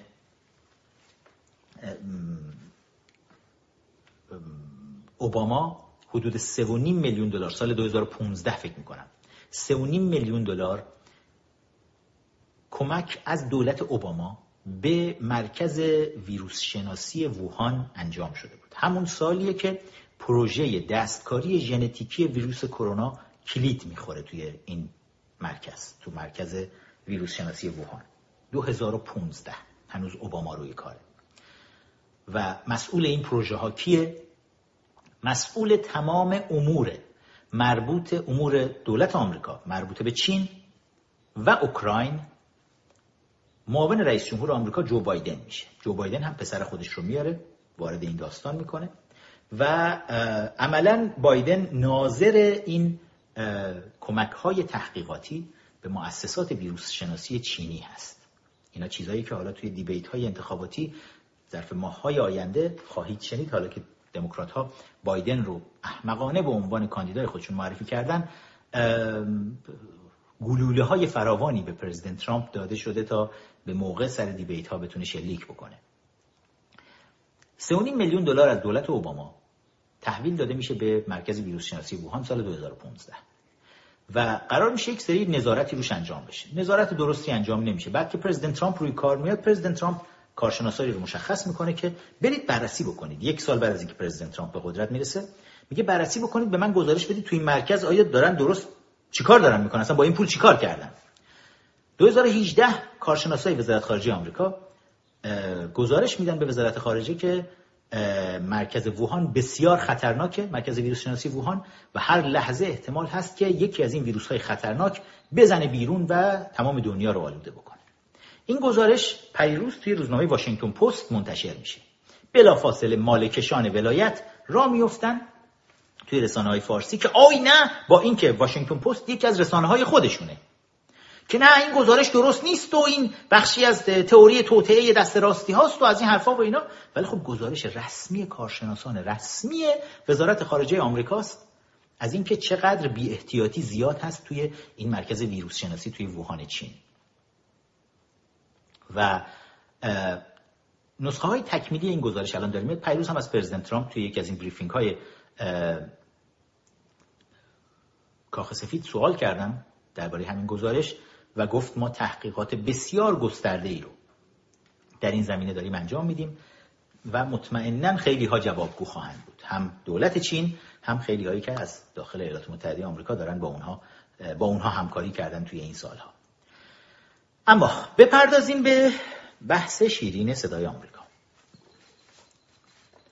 هفته گذشته یک خبر بسیار بدی رو ما شنیدیم سناتور تام کوبرن. یکی از سناتورهای نازنین در ایالات متحده آمریکا در سنا ایالات متحده آمریکا بود. چند سالی بود البته به دلیل بیماری بازنشست شده بود کنار رفته بود اما همیشه خیلی محترم بود. سال 2006 وقتی من به آمریکا اومدم من می 2006 اومدم امریکا و یکی از اولین ملاقات هایی که داشتم توی سنای آمریکا با سناتور تام کوبرن بود که اتفاقا سناتور کوبرن از من خواست گفت با یک سناتور حالا اینجا بهش میگن افریکن امریکن یک سناتور سیاه پوست جوانی که همکاری داشتن با هم دیگه دوتای اون زمان توی تعدیل بودجه آمریکا. خیلی سناتور کوبرن به بودجه علاقه داشت و اینکه چقدر داره حیف و میل میشه بودجه ها توی آمریکا. با یک سناتور جوانی از دموکرات داشت همکاری می‌کرد به اسم باراک حسین اوباما اون زمان. و از من خواست گفت که با این سناتور دموکرات هم یه ملاقاتی بکن. اما خب من حس خودم رو دنبال می‌کنم همیشه اینجور موقع ها و بهش گفتم راستش به دموکرات ها اعتماد نداریم. و ترجیح میدم با خود شما جمهوری خواه کار بکنیم. خب همه کسایی هم که به من کمک کرده بودن که بیام اینجا اونا جزو جمهوری خواهان به شدت ضد رژیم مله حاکم بر ایران بودن و توصیه نمی‌کردن که من برم دموکرات ها رو ببینم این شکلی. و خوشبختانه خطر از سر ما رفت شد و یعنی یک لکه ننگی توی پرونده سیاسی من باقی میموند که ملاقات و عکسی هم با سناتور جوان باراک حسین اوباما اون موقع داشته باشم. توی اولین ملاقاتی که با سناتور کوبرن داشتم چند روز بعد از ورودم به آمریکا گفت که بعد از اینکه صحبت های من شنید گفت حاضری بیای شهادت بدی علیه رژیم مله های حاکم بر ایران توی سنا؟ گفتم حتما. و اولین فعال دانشجویی بودم که فعال دانشجوی ایرانی که توی سنای آمریکا شهادت دادم 20 جولای سال 2006 ویدیوش رو من روی صفحه گذاشته بودم روی صفحه امیر فخرآور bio. اما صفحه من از پریروز دوباره ارتش سایبری رژیم به suspension فرستادن و الان نمی‌تونم اونجا نشونتون بدم نمی‌دونم جای دیگه من این ویدیو رو اگر داشته باشم اگر بچه ها داشته باشن کمک بکنن برام بفرستن تو صفحه ادمینا. من یه بخشی از اون ویدیو رو بهتون نشون بدم که توی اون شهادتی که توی سنای آمریکا داشتم خب درباره تحریم نفت صحبت کردم مخالفتمون با جنگ صحبت کردم. یک واقعا یک سخنرانی تاریخی بود. چون بسیاری از کارهایی که توی تمام این 15 سال گذشته دارم انجام میدم اون موقع توی اون روزهای اول ورودم با آمریکا همه رو توی این سخنرانی میشنوید که دارم میگم ما اومدیم که این کارها رو بکنیم. یکیش پاکسازی صدای آمریکا بود که یک لحظه من اجازه بدید.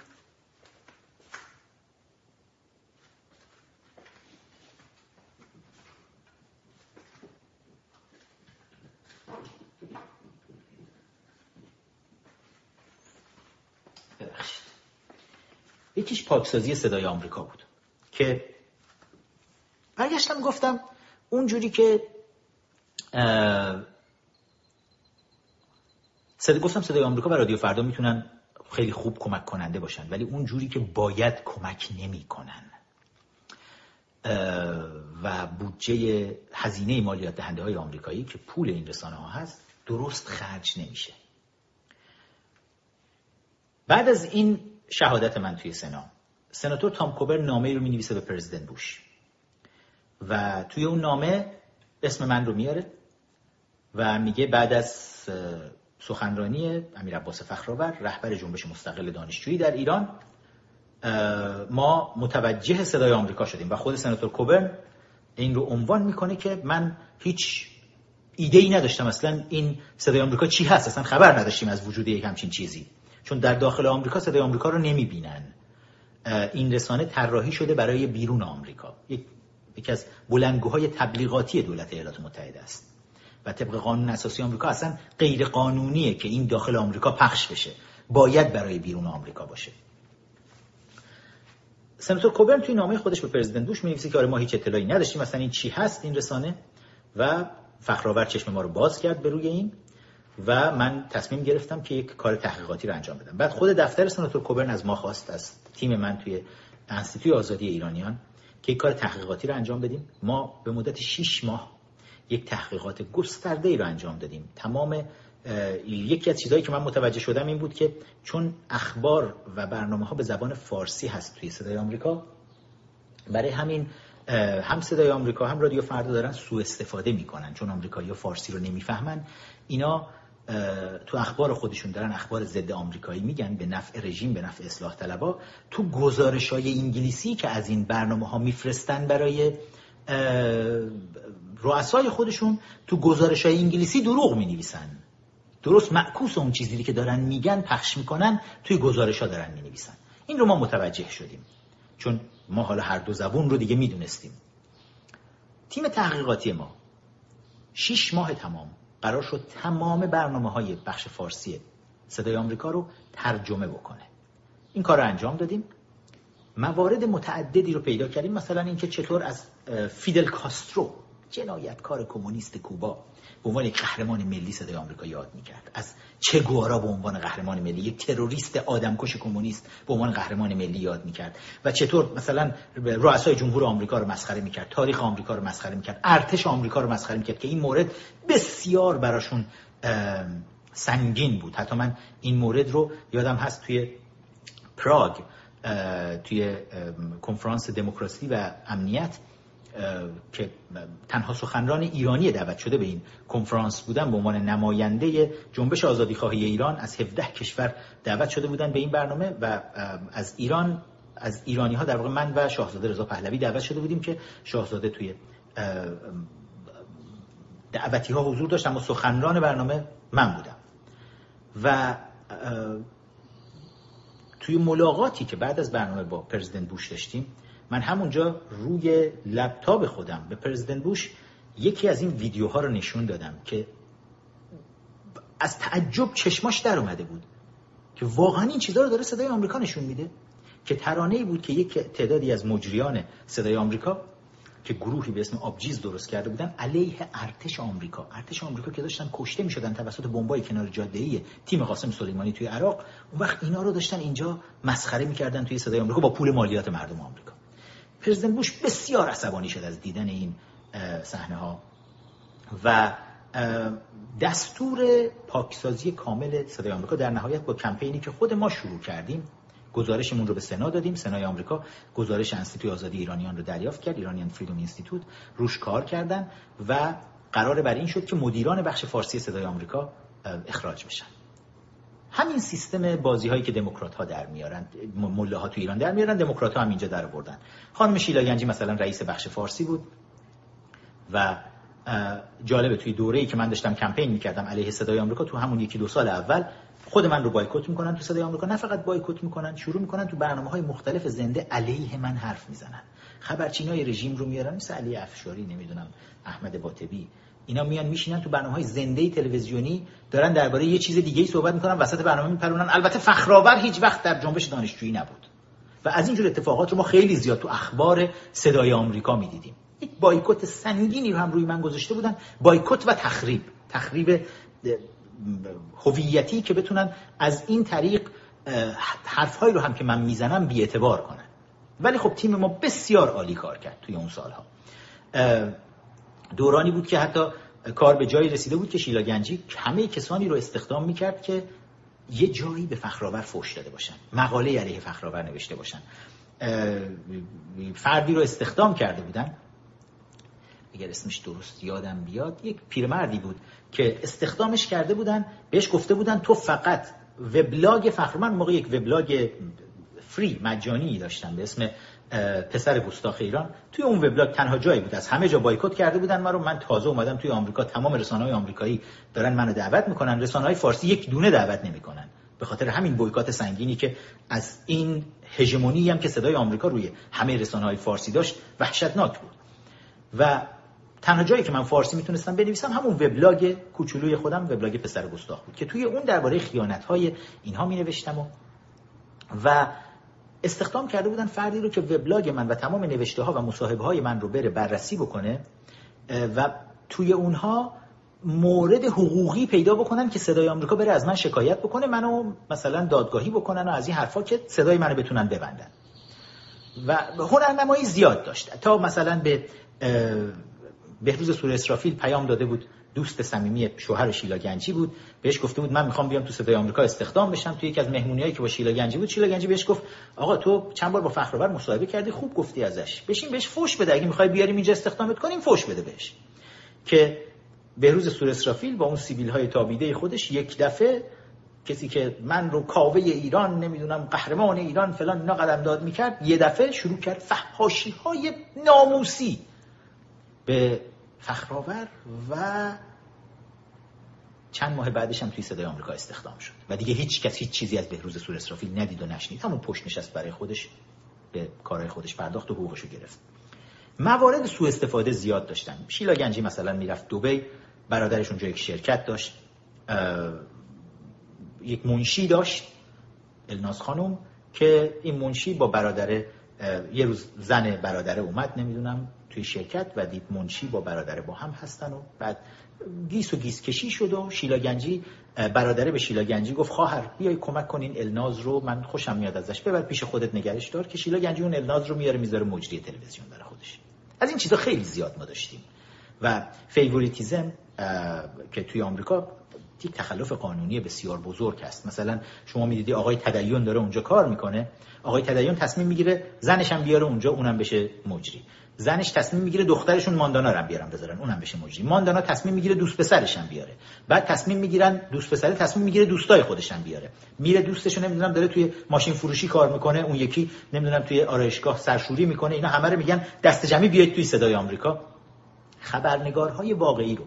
کسایی که می‌تونستن تاثیرگذار باشن تو جامعه سیاسی همه رو می‌ذارن کنار. یک دوست بازی و فامیل بازی یعنی یک business های شخصی عجیب و غریبی در داخل صدای آمریکا اینا برای خودشون راه انداخته بودن.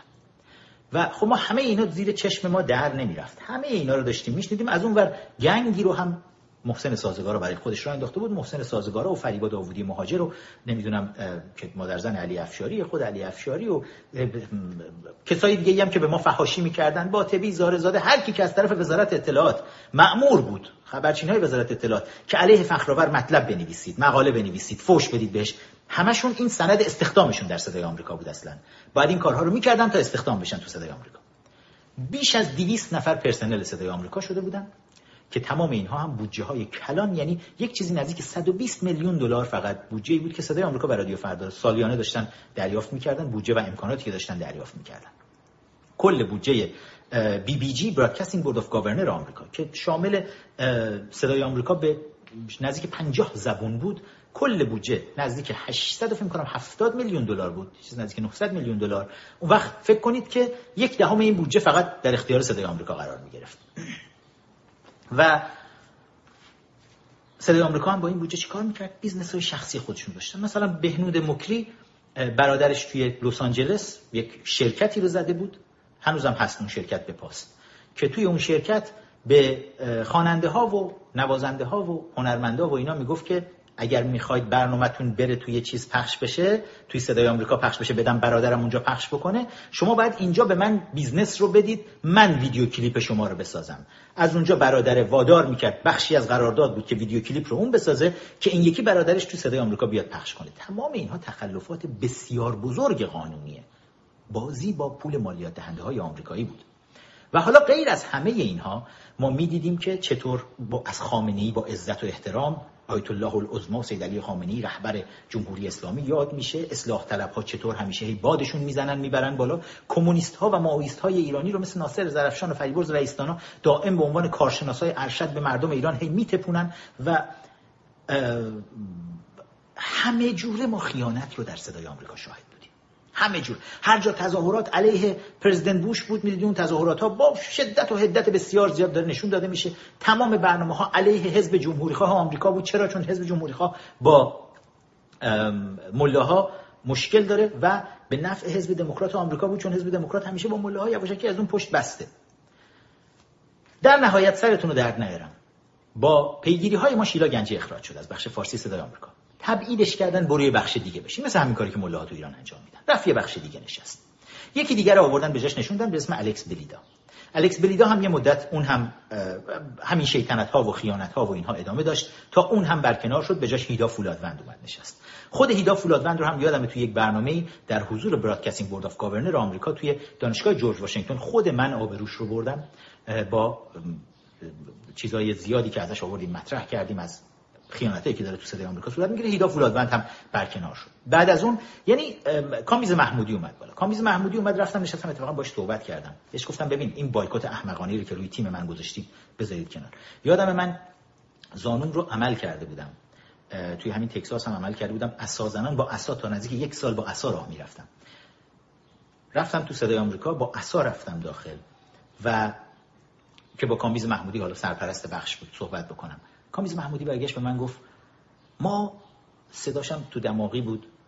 گفت با اینجا در صدای آمریکا یک رساله آزاد هستیم با ادبورو ادوارد برو ادمورو منظورش بود.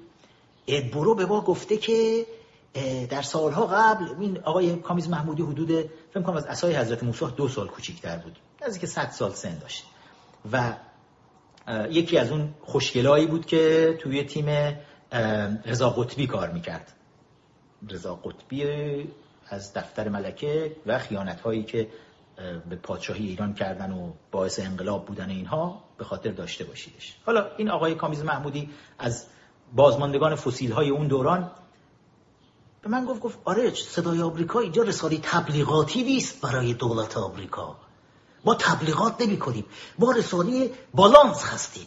ما باید همه چیز رو بالانس ارائه بدیم. اتفاقا یه بخشی از سخنرانی من توی سنای آمریکا هم همین بود که گفتم مردم ایران از این بالانس های احمقانه خبری صدای آمریکا گیج شدن. نمی‌دونن چی درسته. مردم زیر یک فشار سرکوب خبری در داخل کشور هستن و اونا احتیاج دارن از بیرون براشون واقعیت ها پوسکنده توضیح داده بشه. یعنی چی؟ شما یکی رو میارید بشینه اونجا مثلا جنایت های رژیم رو بگه. بعد میگید برای بالانس خبری یکی دیگرم میاریم یا یکی از لابیستای رژیم رو میارید که بدون سند و مدرک بشینه از رژیم دفاع بکنه و کامل هی برای رژیم مالکشی بکنه. که توی اون سخنرانی گفته بودم با این بالانس های احمقانه خبری مردم رو گیج نکنید. واقعیت های حکومت ملاها رو رک و پوسکنده به مردم بگید. مثل کاری که تلویزیون مناطق داره انجام میده. این خواسته ما بود که صدای آمریکا باید به این سمت حرکت بکنه. و این آقای محمودی خلاصه توی اون صحبتمون اون روز در نهایت به من گفت با به روش ادبرو خواهیم رفت. هیچ کس حق نداره صدای آمریکا رو. بهش گفتم آقای محمودی خبر داری که قانون اساسی آمریکا اجازه نمیده اینجا رسانه دولتی با پول مالیات دهنده ها وجود داشته باشه؟ اگر شما می‌خواید این کارو بکنید مثل رسانه های خصوصی آمریکا رو بیفتید برید برای خودتون اسپانسر پیدا بکنید منبع مالی پیدا بکنید. برای چی باید پول مالیات مردم آمریکا ریخته بشه به حساب شما؟ که می‌خواید کار بلنس خبری مثلا می‌کنید که اونم بلنس نیست. بلنس به نفع رژیم مله حاکم بر ایرانه. یادم روح شاد سناتور تام کوبرن تو نامه خودش به پرزیدنت بوش نوشته بود This is not the voice of America. This is the voice of Islamic Republic. نوشته بود این صدای آمریکا نیست. این صدای مله های حاکم بر ایرانه. و در نهایت کامیز محمودی هم برکنار شد. و من یادمه با فشار سنگینی که وارد کردیم سال 2010 بود که یک تیم جدیدی. چون این بخشی از کارهایی بود که خود تام کوبرن از کنگره داشت از سنا داشت پیگیری می‌کرد و چون با پرزیدنت ترامپ در دوران سناتوری دوست بود پرزیدنت با پرزیدنت اوباما دوست بود اوباما هم حرفهای یعنی خیلی احترام قائل بود برای تام کوبرن. با فشار تام کوبرن اوباما قبول کرد که تمام اعضای هشت نفره Broadcasting Board of Governors آمریکا عوض بشن. Broadcasting Board of Governors آمریکا. هشت نفر هستن چهار نفر دموکرات چهار نفر جمهوری خواه که اینا شورای سیاستگذاری رسانه های دولتی آمریکا هستن. و تمام اینها عوض شدن. دو تا از بهترین دوستای ما اندرس بوش و دینا پرینو. دینا پرینو سخنگوی پرزیدنت بوش بود توی کاخ سفید. اینها به عنوان اعضای جمهوری خواه وارد Broadcasting Board of Governors آمریکا شدن. وارد board شورای سیاست گذاری شدن.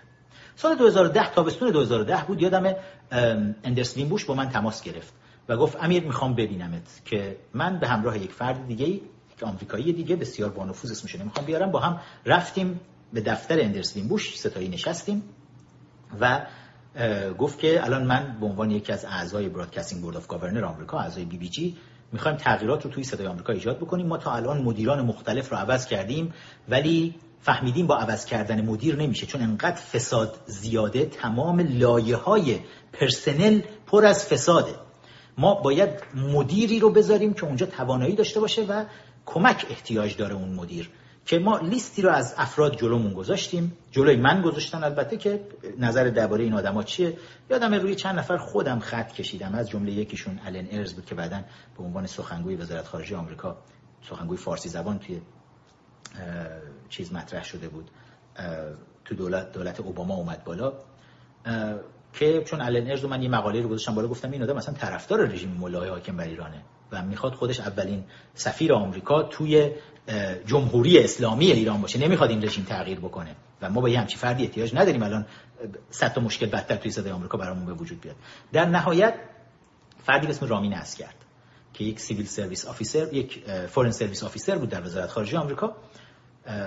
رامین عسگرد روش توافق شد. اندرس بوش به من گفت امیر من رامین رو می‌شناسم از نزدیک. با رامین همکاری کن کمکش کن صدای آمریکا رو پاکسازی کنید.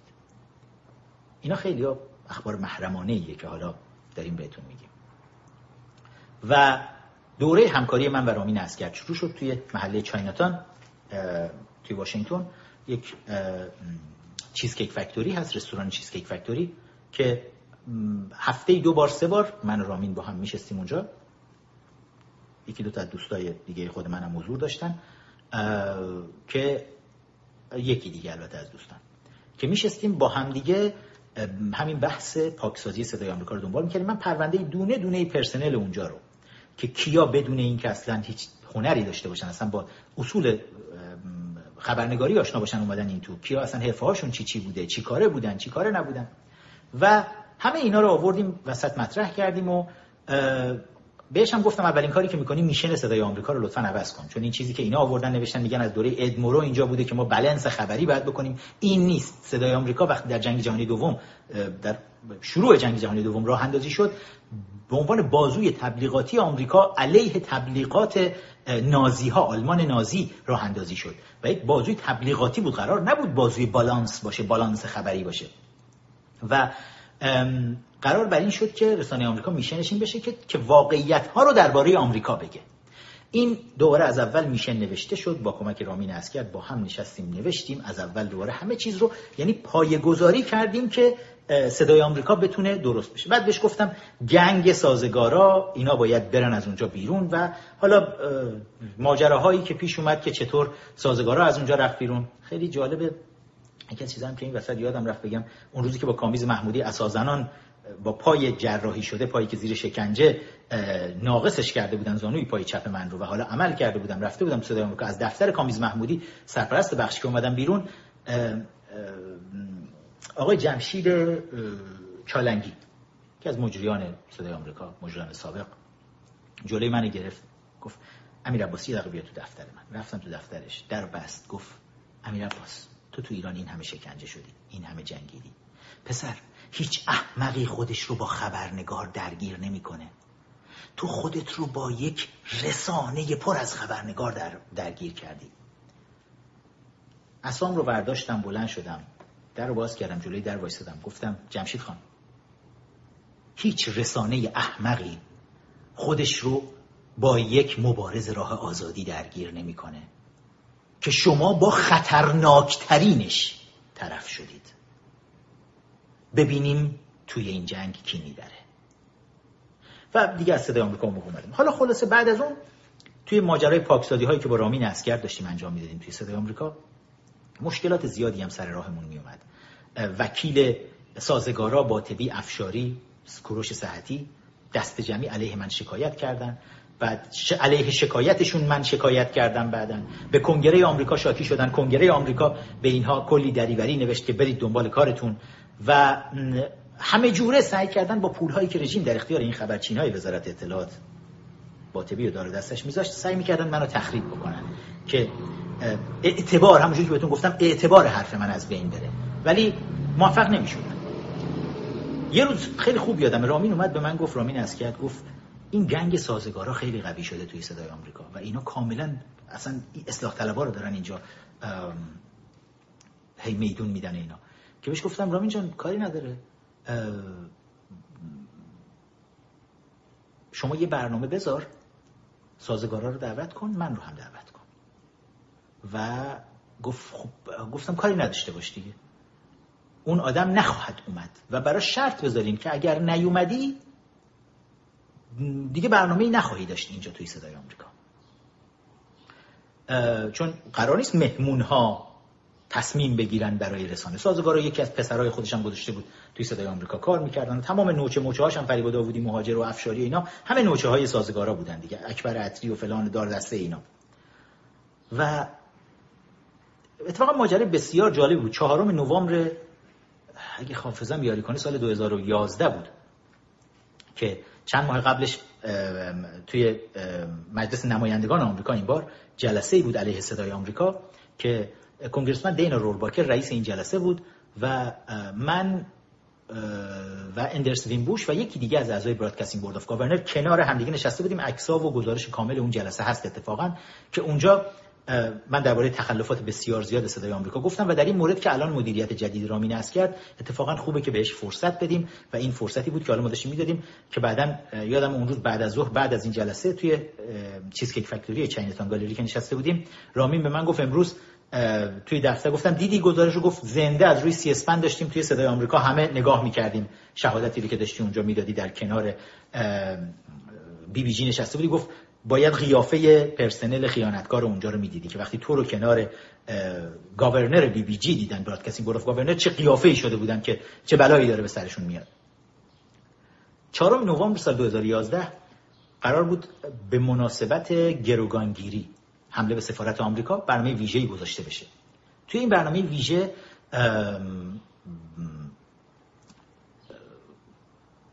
قرار شده بود از دفتر تحکیم وحدت که انجام دهندگان این گروگانگیری بودن بیان. منم به نمایندگی از جنبش مستقل دانشجویی حضور داشته باشم که فردی که از طرف جنبش دانشجوی ایران سال 2006 توی سنای آمریکا عذرخواهی کردم از آمریکایی ها برای کار زشتی که به اسم جنبش دانشجویی انجام شد. حمله به سفارت آمریکا که بعدا تو کتاب رفیقات رو نوشتم مثلا اونا دانشجو نبودن اونا ارازل و اوباش سپاهی بودن. و حالا قرار شد چهارم نوامبر این برنامه گذاشته بشه. مهمانهاش هم من باشم آقای نوریزاده باشه آقای سازگارا باشه و آقای افشاری. به رامین اسکر گفتم تا آخرین لحظه حضور من رو اعلام نکن. جمعه قرار بود این برنامه گذاشته بشه. گفتم پنجشنبه داری از دفتر میای بیرون تو صدای آمریکا اون موقع می‌تونی اعلام کنی بهشون. ولی بعد دیگه تلفنات هم جواب نده. رامین اسکر همین کارو می‌کنه. پنجشنبه که داره میاد بیرون چیزو میفرستن که اعلام می‌کنن. اونها همه کانفرم کرده بودن که دارن میان. برای برنامه فردا افشاری و نوریزاده و سازگارا. ولی نفر چهارم نمی‌دونستن کی داره میاد. لحظه آخر پنجشنبه اینو بهشون اعلام می‌کنن. اعلام می‌کنن رامین اسکر ساعت 5 بعد از ظهر میاد بیرون از صدای آمریکا. میاد چایناتان گالری توی چیزکیک فکتوری با هم نشسته بودیم که حالا تلفنش هی تون تون زنگ می‌خورد. تلفنش روی میوت گذاشته بود. زنگ می‌خورد سازگارا. این بر اون بر تا نوریزاده همه هی چپ و راست زنگ می‌زدن که جواب نمی‌داد. و گفتم اصلا تا فردا جواب نده فردا هم نمی‌خواد بری سر کار. فردا چهارم نوامبر رفتم توی صدای آمریکا. تو اومدم داشتم صبح کراواتمو میبستم خونه برم سر کار. یعنی برم توی صدای آمریکا برای مصاحبه که تلفنم زنگ زد. تلفن زنگ زد آقای فرهودی بود از لندن. و گفتم آقای فرهودی چطورین؟ گفت مرسی. حالا اینا فکر کنم خودش یادش باشه همه اینها رو. گفت که آره من شنیدم شما امروز برای برنامه نمیایی گفتم کی گفته؟ من دارم الان کراواتم میبندم اتفاقا الان دارم میرم صدای آمریکا گفت به من گفتم کی بهت گفته؟ گفت آقای نوریزاده به من گفت. گفتم نه اشتباه کردن. من دارم میام و هستم. گفت اوه خیلی خوب می‌خواستم پس باهات هماهنگ بکنم و گفتم شما چرا؟ گفت من مجری برنامه گفتم مگه اومدی واشنگتن؟ گفتم من از لندن برنامه رو اجرا می‌کنم. گفتم چرا؟ گفت نمی‌دونم به دلیلی هیچ کس توی واشنگتن این برنامه رو مجری نداریم که اجرا کنه. واشنگتن با دیویست نفر پرسنل هیچ کس حاضر نشده بیاد دور میز بشینه. و قرار شده برنامه از لندن توسط فرهودی اجرا بشه. بعد گفتم که خب خیلی عجیبه. تا حالا اتفاق افتاده گفت نه اولین باره در صدای آمریکا. گفتم خیلی خب حالا باشه هماهنگ می‌کنیم. تلفن فرهودی که داشتم اونجا صحبت می‌کردم آقای نوریزاده اومد روی خطم. گفتم آقای نوریزاده رو خط منه بذار جواب بدم. جواب دادم نوریزاده برگشت گفت که همین علیرضا نوریزاده خودمون. نوریزاده گفت امیر عباس نیا گفتم کجا نیام؟ گفت تو این برنامه نیا گفتم چرا؟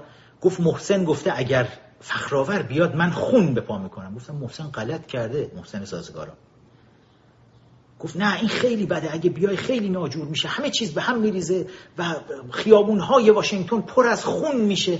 گفتم آقای نوری زاده چی داری میگی؟ گفت تو رو به ریش سفید من قسم نیا. گفتم من ندیدم ریش سفید داشته باشه آقای نوری زاده من میام و اتفاقا اولین باره که می‌خوام وایسم جلوی این گنگ سازگارا و افشاری و خبرچینای وزارت اطلاعات توی واشنگتن و ببینیم در پایان این جنگ جنازه های کدوم طرف بیشتر وسط خیابون ریخته خواهد بود تو واشنگتن. و من رفتم توی این برنامه. رفتم توی استودیو. فکر کنید استودیو صدای آمریکا میز هست مجری صندلیش خالیه من نشستم. و از اون از طریق ماهواره مجری رو گرفتن از لندن. آقای فرهودی اومده روی خط. آقای افشاری آخرین لحظه اعلام کرده که من نمیام توی برنامه. اونم دراپ می‌کنه. تا آخرین لحظه همچنان نوریزاده دو بار سه بار دیگه به من زنگ زد که نیا تو رو خدا برو. سازگارا پشت در وایساده الان پشت در صدای آمریکا که تو بیای بیرون اون بیاد تو. گفتم غلط کرده به خندیده. و این برنامه اجرا شد. برنامه بسیار خوبی هم بود. نوریزاده بود. من بودم. یکی دیگه از نوچه تحکیم وحدت رو فرستادن. و واقعیت ها درباره گروگانگیری بالاخره گفته شد توی این برنامه. بلا فاصله بعد از اون برنامه سازگارا رفت نشست تو برنامه شهرام همایون و شروع کرد فحاشی کردن به من و رامین کرد که بعد از اون دیگه راه خودش رو برای همیشه توی صدای آمریکا بست. بوتون آرمه کرد. بعد نشست ویدیوهای مختلفی رو پر کرد. هرچی دهنش در به من فوش داد به رامین کرد فوش داد که آ اینا صدای آمریکا رو فلان کردن. ولی خب اخراج عملا سازگارا از مهمانهای ثابت برنامه های صدای آمریکا و گنگ سازگارا یک موفقیت بزرگ بود. بعد از اون با پیگیری های اف خبرچینای وزارت اطلاعات باطبی و زارزاده هم از صدای آمریکا اخراج شدن به خاطر خیانتاشون و ارتباطشون با وزارت اطلاعات که حالا دیگه اسنادش و فایلای صوتی و همه چیزش اومده بود وسط و اونها هم اخراج شدن که اونا هم از ثمره های خوبی بود که توی همین دوران به دست اومد. اما در نهایت فشار سنگین این جریان رسانه‌ای چپ روی رامین عسگرد باعث شد رامین عسگرد دووم نیاورد depression گرفت و یادم قرار بود من تو ژانویه سال 2012 برنامه تلویزیونی خودم رو تو صدای آمریکا شروع کنم. برنامه‌ای که مجوزش رو از BBG Broadcasting Board of Governor گرفته بودیم. برنامه به اسم هفت که قرار بود واقعیت های جامعه آمریکا گفته بشه که inside آمریکا تعریف بشه برای مردم ایران که از روز دوشنبه قرار بود این برنامه کلید بخوره. شنبه ساعت یازده و نیم شب برای من یک message ی رو فرستاد رامین عسگرد و گفت که اینا علیه برنامه تو کودتا کردن و فلان کردن و این برنامه رو دارن تعطیل می‌کنن. گفتم یعنی چی؟ همه کارا انجام شده. من دوشنبه دارم اولیشو شروع می‌کنم. و به طور کامل دیگه بستنش و رامینم گفت گفت من دیگه اینجا نمیمونم و استعفا داد. استعفا داد و بعد از اون یک دوره بلبشو بلبشوی عجیبی توی صدای آمریکا حاکم بود. حالا دیگه دور دوم اوباما شروع شده بود و اوباما هم سورچرونی می‌کرد و مذاکرات با رژیم و صدای آمریکا هم که نوچه های اوباما و جان کری می‌دیدیم شبانه روز دارن هی ماله های سنگین می‌کشن برای برجام که آی برجام رو سر ماست و عالی است و چقدر خوب است و کسافتکاری های صدای آمریکا رو تو دور دوم اوباما هممون به خاطر داریم تا اینکه پرزیدنت ترامپ روی کار اومد. پرزیدنت ترامپ روی کار اومد و حالا مدیران صدای آمریکا وحشت کردن. وحشت کردن که این بار کلانتر شهر عوض شده. و بلا فاصله فخرآور دعوت میشه توی صدای آمریکا. دوباره چند تا برنامه من رفتم صدای آمریکا و حالا وحشتی بود که مدیران بخش فارسی به ویژه خانم ستاره درخشش از روی کار اومدن پرزیدنت ترامپ داشتن که می‌خواستن هر جوری هست دولت جدید آمریکا رو راضی نگه دارن. تا یه حدودی برنامه ها خوب شد اومد جلو اما خیانتکاران در درون opposition هم بیکار نبودن از جمله آقای رضا پیرزاده و نازیلا گلستان. خانم و آقایی که ضربات مهلکی رو به دفتر شاهزاده رضا پهلوی وارد کردن این دو نفر شورای ملی ایران رو عملا از هم پاشوندن و نابود کردن خیانت های زیادی رو این دو نفر انجام دادن. آقای پیرزاده تا اونجایی پیش میره که میره رابطه عاشقانه برقرار می‌کنه با خانم ستاره درخشش و به نوعی گرلفرند بویفرند میشن با هم دیگه. برای مدت یک سال و اندی شاید نزدیک دو سال. و تو این فاصله قراردادهای زیادی رو صدای آمریکا میده دست آقای پیرزاده. و پولهای سنگین 300 هزار دلار 400 هزار دلار پولهای سنگین دولتی آمریکا که دست این آدم داده میشه که حیف و میل بکنه فقط به صرف اینکه دوست پسر خانم ستاره درخشش رئیس بخش فارسی الان. و این آدم دوباره پای من رو توی صدای آمریکا میبنده دوباره بایکوت اونجا ایجاد می‌کنه دوباره همون فضای کسافتکاری که توی صدای آمریکا وجود داشت حالا که دیدن پرزیدنت ترامپ به پایان دوره اول خودش رسیده ممکن انتخاب نشه و از این حرفا و اینا از حدود از تابستون گذشته بود. که این این جنجال ها رو توی صدای آمریکا دوباره راه انداختن و من برای آخرین بار التیماتوم هم داده بودم به خانم درخشش. یادم هست با وفا آذربهاری می‌خواستم صحبت کنم. گفتم اگر این رویه رو تصحیح نکنن و همچنان قرار باشه دوست پسر خانم ستاره درخشش آقای رضا پیرزاده حاکم باشه به بخش فارسی صدای آمریکا با برنامه های عجیب غریب مسخره و بی محتوایی که این آدم تولید می‌کرد و پول های کلون ازش دریافت می‌کرد در نهایت وقتی دیدم که نه نمی‌فهمن حرف مجبور شدم شمشیر سیاوش رو بیرون بکشم. و هفته گذشته ما شنیدیم که پرزیدنت ترامپ حملات سنگینی رو حالا داره به Voice of America می‌کنه. دو سال پرزیدنت ترامپ فردی رو معرفی کرده برای اینکه CEO در واقع فرد تصمیم گیر توی Broadcasting Board of Governor آمریکا باشه تو شورای سیاستگذاری رسانه‌های دولتی آمریکا. که پرزیدنت همین پریروز هم اومد تو سخنرانی خودش گفت دموکرات ها توی سنای آمریکا دو ساله که مانع شدن از اینکه confirmation این فرد حتی انجام بشه حتی بیاد برای رأی گیری. چون می‌دونن اگر بیاد برای رأی گیری رأی رو میاره چون سنا دست جمهوری خواهاست ولی دموکرات حتی نمی‌ذارن به مرحله رأی گیری برسه. یعنی توی همون کمیسیون ها که باید بشینن بررسی تو کمیسیون بررسیش نمی‌کنن. و بر همین این فرد همچنان پشت درهای بسته مونده. الان هفته گذشته یکی از خبرنگارهای صدای آمریکا پرزیدنت ترامپ را عصبانی کرد توی یکی از این گزارش های یکی از این بریفینگ های پرزیدنت ترامپ. خبرنگار صدای آمریکا میاد طرز سوالش طرز سوالیه که مثلا انگار تلویزیون دولتی چین داره از پرزیدنت ترامپ می‌پرسه.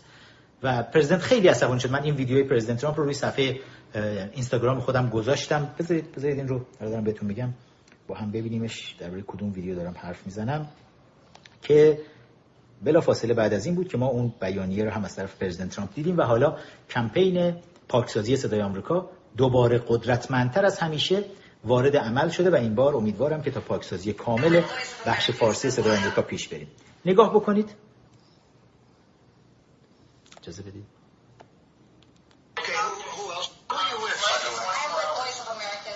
از این نمیگه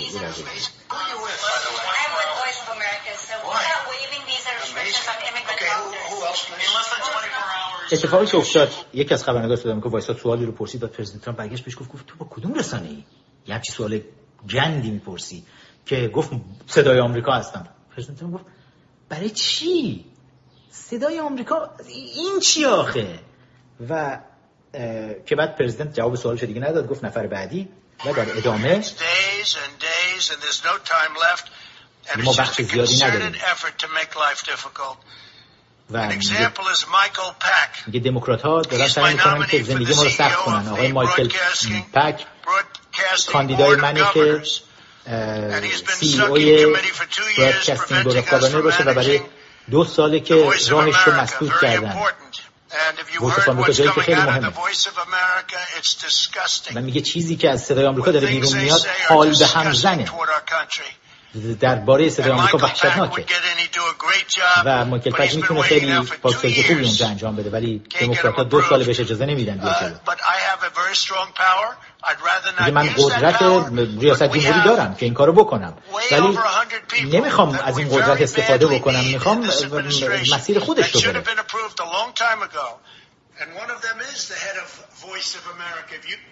و درباره Voice of America و در ادامه Radio Free Europe که همون رادیو فردا بخش فارسی Radio Free Europe صحبت می‌کنه که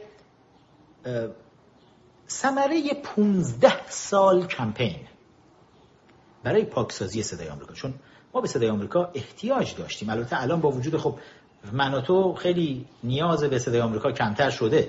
ولی اگر این رسانه رو می‌تونستیم داشته باشیم با بودجه های کلانی که داره توی این رسانه خرج میشه.